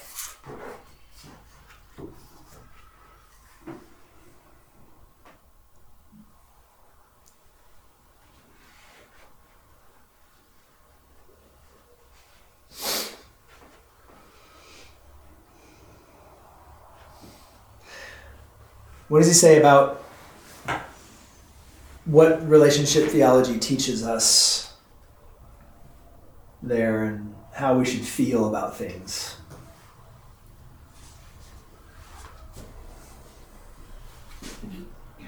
Anybody? What do y'all think? God, your word might be enough for everyone else, but I need something more. Yeah, I need to feel it. Yeah. Talk directly to me. Yeah. Uh-huh. That, yeah, if we don't feel led, we're waiting to feel led. Relationship theology teaches us to listen in prayer and expect, even demand, that God will talk back to us, right? This is a subtle and pious-looking denial of the sufficiency of God's word, like what you were saying, right? And I've heard this. I mean, who hasn't heard this even from Lutherans saying, I'm just waiting for God to tell me what I need to do. And they may not say I'm waiting for a sign, but they're basically saying that without saying it, right? I'm just waiting for God to show me where I should go. And sometimes He will. He'll put people in your path that will have you go on one path or the other, right? And sometimes He will give you the means by which to go a certain direction or to say a certain thing or whatever, right? He does interact with us by putting people within our lives, but He doesn't promise us that while we're praying, we're going to hear a clear word from Him to say, yes, I think you should go to Burger King for lunch. You know? Sorry, I'm making kind of light of it, but it's like, or yes, you should date that person, you know, or yes, you should take this job. Or, yes, you should ask for that raise or whatever, you know. It's like He's not going to say, you know, no, you shouldn't talk to them about this, right? They even like to quote and say, well, Gideon put out the fleece. I'm put out a fleece. God is going, if He does this and this, then I'll know. Yeah. Yeah, it's one of those things like, yeah, Gideon put out the fleece, and on some level God was gracious in not striking him down for testing him. You know what I'm saying? But He's not saying this is the way you do it. That is not a standard for how we should interact with God.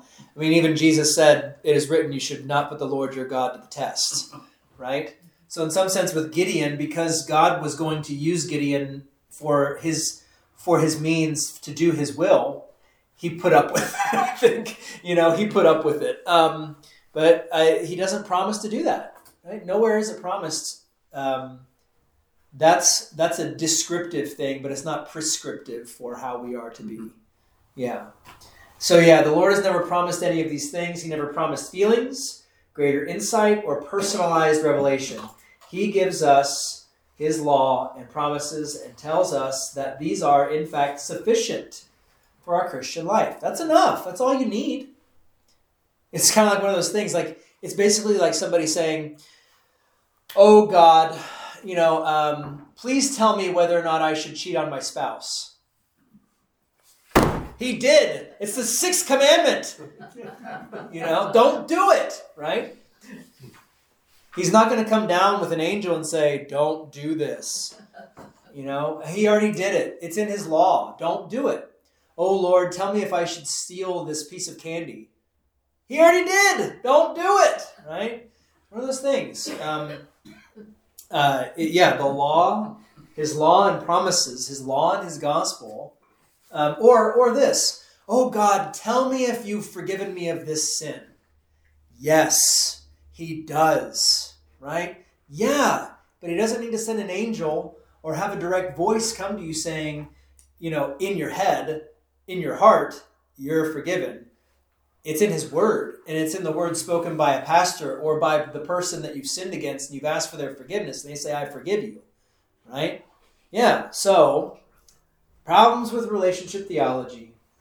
It puts our Christian certainty under the domain of our emotions. I don't feel forgiven. I don't feel close to God. Have behind them the false expectations of relationship theology that God has promised to give us these feelings of closeness and forgiveness. And relationship theology also expects God's direct intervention in our emotions and therefore treats emotions as a reliable source of information. Oof. Eesh. Yeah, that's bad. So any thoughts about relationship theology before we move on?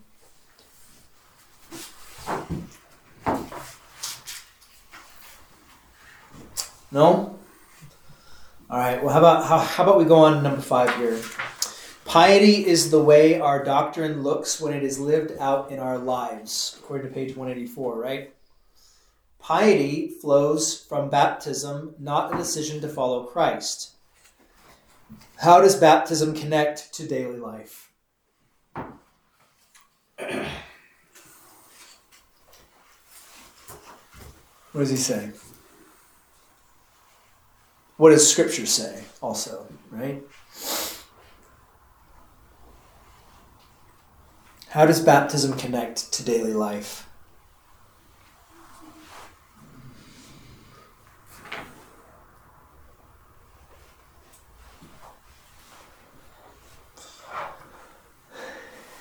Anybody?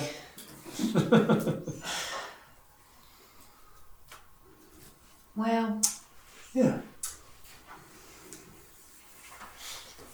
When you're baptized into the death and the resurrection of Jesus Christ. That's right. And his name is written in, our name is written in his book. That's right. And the death and the resurrection of Jesus Christ is the old man fighting against the new man. Yeah.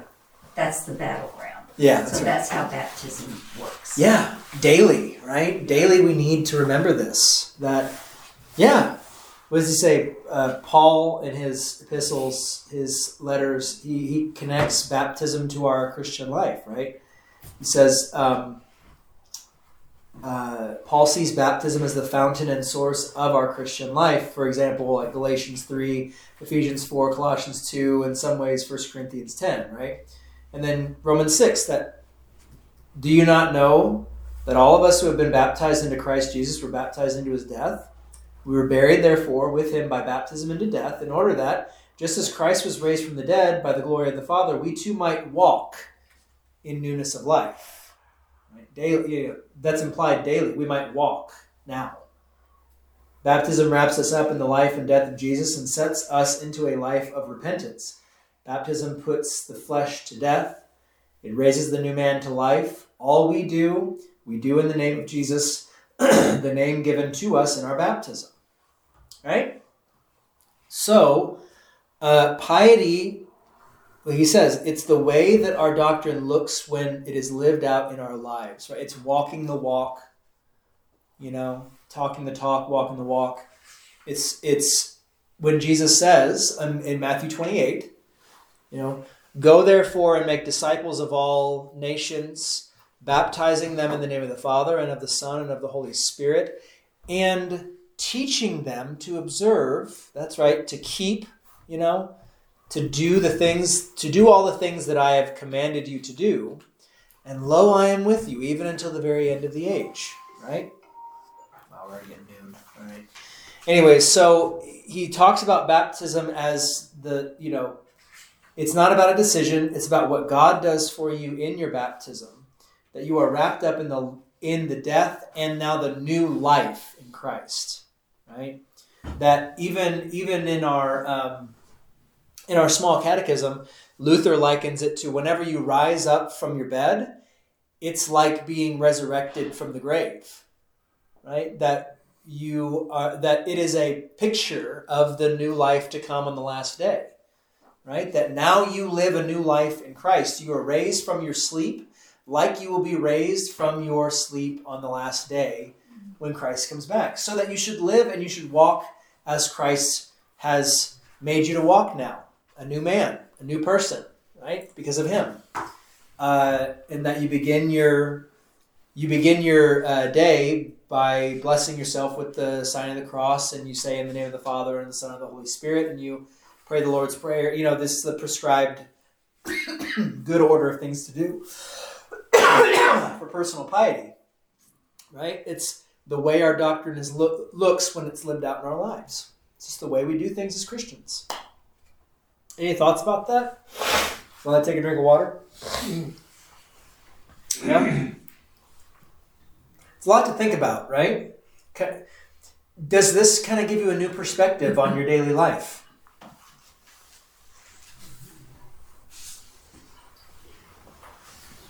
Does it kind of help in some way? Excuse me. No, it's no help at all? All right, good. No. Throw out the self-help books and read the Bible. Yeah, read the Bible. Yeah, there's 52 books in there. Yeah, I know, right? Yeah, pick one. You want. Pick one, yeah. That's right. Yeah. What does he say here? He says that nowhere in the Bible does it say that you should read the Bible, right? Yeah. But at the same time, that's where the Holy Spirit comes in, to me. Yeah. You're baptized and you've got the Holy Spirit. Yeah. You do things that maybe aren't in the Bible, but you should do it. Yeah, yeah. There's guidance. Yeah. You now are given the capacity for divine wisdom, as it were. You can read like the Proverbs and discern them because you have the Holy Spirit. And, you know, it's not necessarily going to say, the Bible's never necessarily going to say, don't cheat on your taxes or whatever. But it has something to say about, you know, making sure that you give credit where it's due, or, you know, render unto Caesar what is Caesar's and things like that. And you understand wisdom for what it is, and you can apply the nuances of daily life in a faithful way. God's word has something to say about that for sure, you know. It doesn't say to read the Bible, but someone likened it to you've met a new friend and you don't just go away and never talk to them again. You want to get to know them, and the only way to get to know God is how he's revealed himself in the Bible. That's right. And so, if we want a closer relationship with God, yeah, right, yeah, it's tough, right? Yeah, we want to know him. We want to serve him. We want to love him and praise him. So. Yeah. So yeah, I mean, yeah, it creeps in there, doesn't it? You want a better relationship with Jesus, yeah. How about to strengthen your unity with Christ? Yes. Yeah, how about that one? Because he's already united with you. But that unity that bond can be strengthened, if you want to think of it that way as well. That you can better understand the depths of that unity. How about that too? So he says, you know, biblical piety is in fact biblical, but it is important to remember that nowhere in the Bible are we actually commanded to read the Bible. Instead, the Lord commands us to treasure his word, to meditate on his word, and delight in his word. You can see that. It's on page 186, second paragraph. See, for example, Psalms 1 and 19, right? We delight in the Lord's word when we find in the scriptures the Lord's great kindness and mercy, when we hear his gospel. If we are reading the Bible without hearing the gospel, we are missing the entire point. Right? And that goes back to the whole thing of like people who say, I just want God to talk to me. It's just like, well, then read your Bible. It's like, no, but I want to actually hear him talk to me. Then read your Bible out loud. Just read it out loud. And you do not want God to talk to you. Yeah. It's terrifying. Yeah. I mean, was it the people of Israel said, we want to hear God speak to us. And then they heard his voice from Mount Sinai and they said, take it away, to get out of here. We don't want, let Moses tell us what he says. And God says, it is right what they have spoken. Right? It's like, lest he destroy us for being sinners, you know? Yeah. You do not want God to speak to you directly. He'll destroy you, right? But he already has talked to us. He has the mediator who is Christ, right? So flesh and blood, you know, God made flesh in Christ. So, yeah. Okay, we're almost done here. How about number 6? Of the 3 theological truths on page 187. The 3 theological truths, which are, so he says, to understand our Christian life of love is a life of humble repentance. First, that our life of love is a life of repentance. Second, our works are always and only begun, never finished. Jesus and Jesus alone can cry out, it is finished. Number 3, it is impossible for us to find comfort in our works. We never think we've done enough because we never have done enough. So of these 3 theological truths, which one stands out to you the most? And why, if you care to say?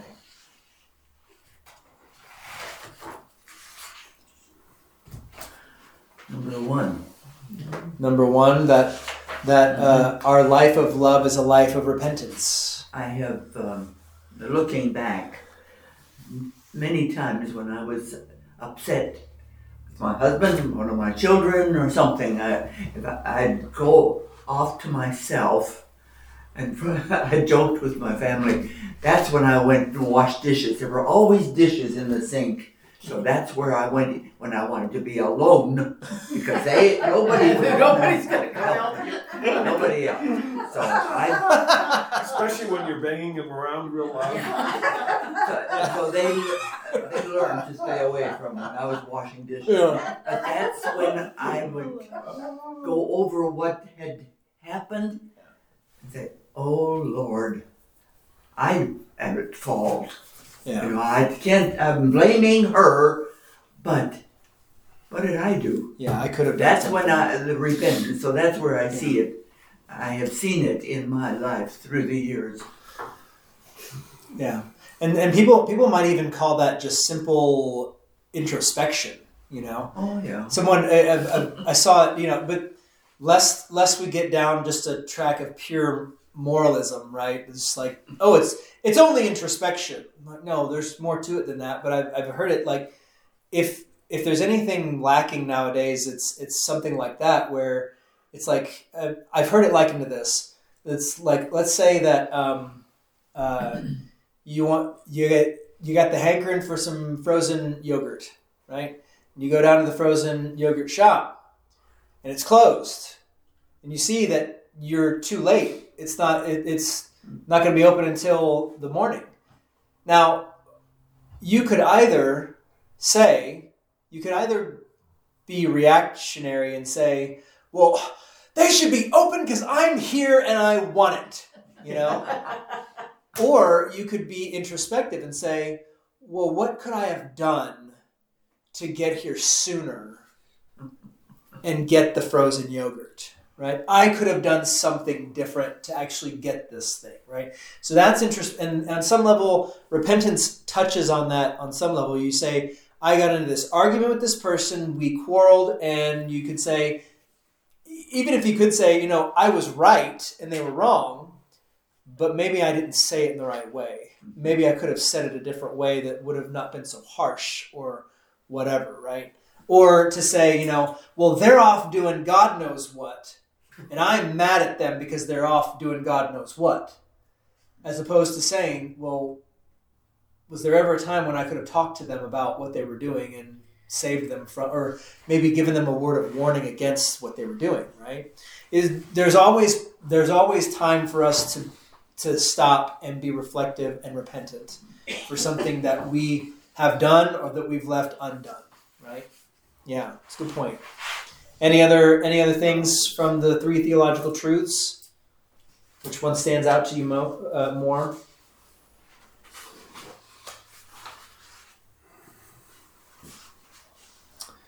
I mean, well, since we talked about a life of repentance, daily picking up the cross and following Jesus, that our good works are so bound up to repentance that these works are called the fruits of repentance, right? Our repentance, that is our sorrow over our sin and faith in the Lord's promise of forgiveness, is the tree from which good works flower and on which its fruits are found, right? That's repentance. That's the fruits of repentance. So about love only begun, the one where the second theological truth, this one stood out to me personally, that our works are always and only begun, right? They're never finished. We're never done with loving people, right? I think that was kind of interesting because just so we can be absolutely clear here, someone might read that bottom of page 189 and say, with works begun, but never done, right? In that, you just don't do them at all. Somebody might read that and say, oh, you just don't do them at all then, right? Let's not be so obtuse about this, like never completed, right? That we are free to talk about works without the worry of legalism or pride. Right? That we can always say, it's a good thing, like to say to your family, I love you. Right? Saying I love you one time, does it do it? Right? It's like, it's one of those things of like, why do I need to keep going to church? Why do I need to keep receiving the body and blood of Christ? It's like, isn't Jesus' death on the cross enough for me? And my response is, husbands, was it enough for you to tell your wife on your wedding day that you love her? That you don't ever have to say it again? I don't think so. It's one of those things. It's like, well, I told her on our wedding day that I loved her. Isn't that good enough? No, you should probably tell her every day, if not every chance you get. I love you, honey, right? I love you. Right? And that's what God does with his word. And that's what he does with his serving us in worship. And that's what we do with everyone around us, right? We're never done. It's never enough to just say like, well, I picked up a wrapper like 5 years ago and threw it in the trash. Why do I got to pick up that one now? It's when you say it out loud, it sounds kind of silly, doesn't it? But really, yeah, talking about this, how it's beginning, how we're never done, it frees us from the dangers of perfectionism too, right?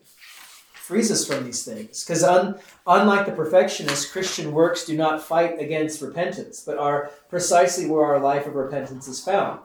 Speaking always of the beginning of works helps keep them in their proper place and maintains the centrality of faith, right? That we always do our good works in faith. Now, did anybody else resonate with that or think that was kind of an interesting point? The love just begun but never completed. Mm-hmm. Yeah, it's kind of nice. Yeah. It makes a lot of sense, I think. It makes a lot of sense. How about the comfort of comfortless works? That third theological truth that it's impossible for us to find comfort in our works. We never think we've done enough because we never have done enough, right? What do y'all think about that one?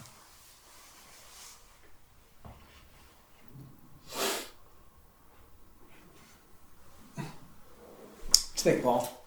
I'm not looking for comfort. Yeah.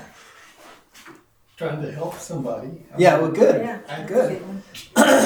Good. I don't get it, or what they're trying to say here, I guess. Yeah, well, I guess what he's trying to say is that our works should never be a source of pride. You know, our works should never be, you know, we should never be caught in that trap of saying, oh, well, I'm a good enough person. I've done enough good things in my life, you know, that I can just kind of sit back. I don't have to do anything else now. It's like, I have a lot of these anecdotal things that I say from other pastors because I'm still fresh, you know, only been at this almost 3 years now. So I'm sure I'm going to have a lot, you know, God willing, I'll have a lot more opportunities for, you know, counseling people, you know, pastoral care and things like that. So I have to use what other guys have told me from their experiences sometimes. On some level, I kind of can't wait to say this one because I think it's just so good that there was one of my professors at the seminary. He was a pastor out in Iowa before he became before he went to the seminary. And he said, one guy came to him and he said, Pastor, I am ready to retire. I don't want to do anything anymore. I don't want to do anything. And the pastor just goes, okay, so you're ready to die. And he goes, what? No, I'm not ready to die yet. I just don't want to do anything. He's like, well, so then you don't have anything left to do. God's done with you now. So, I mean, Moses died when God was done with him. So I guess you're ready to die then. You know, there's always something to do. There's always some way that God has called you to be a blessing to somebody else. You have a vocation, right? You have a calling in life to love your neighbor, right? To serve them, to care for them, to love them, to show God's love to them. So it's like when people say, I'm done, I don't want to, you know, do that or whatever. It's just like, okay, you know, I really don't know what to say. I guess you're ready to die. You know, I guess God's done with you. Nothing left for you to do. Might as well just go on home. You know, there's always something. At the very least and the very most, pray for people, right? I mean, that's what Paul says for, when you see the picture of like, Simeon and Anna in the temple, right? They're pictured as older people that society just says, you're good for nothing anymore. But they're in the temple praying. They're praying. They pray, you know? And I think it was so funny because even President Harrison has a great story. He was a pastor in Iowa, his first call, right? And yeah.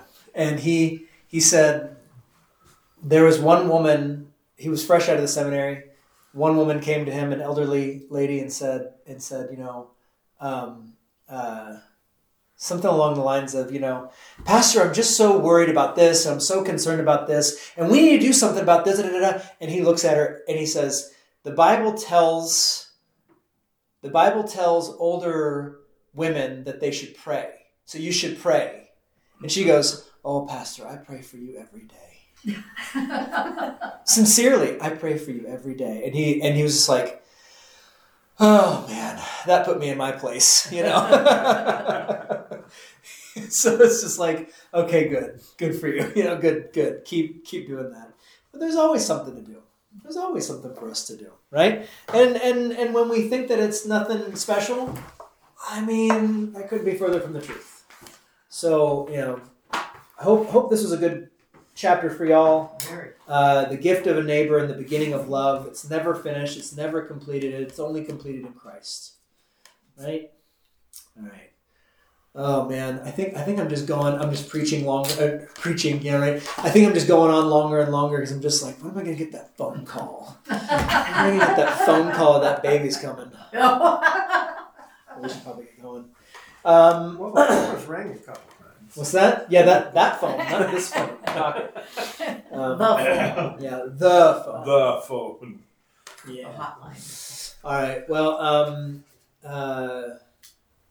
I guess if there aren't any more questions, comments, I've gone on long enough, so I've probably spoken enough for all of us. How about, huh? Thank you. Yeah, thank y'all for being here. You know, glad that y'all have been here for so long. It's been a blessing to have y'all, for sure. We have been a blessing. Yeah, yes. Very nice. Very Our nice. Texas church family. There you go. Welcome back anytime. Yeah.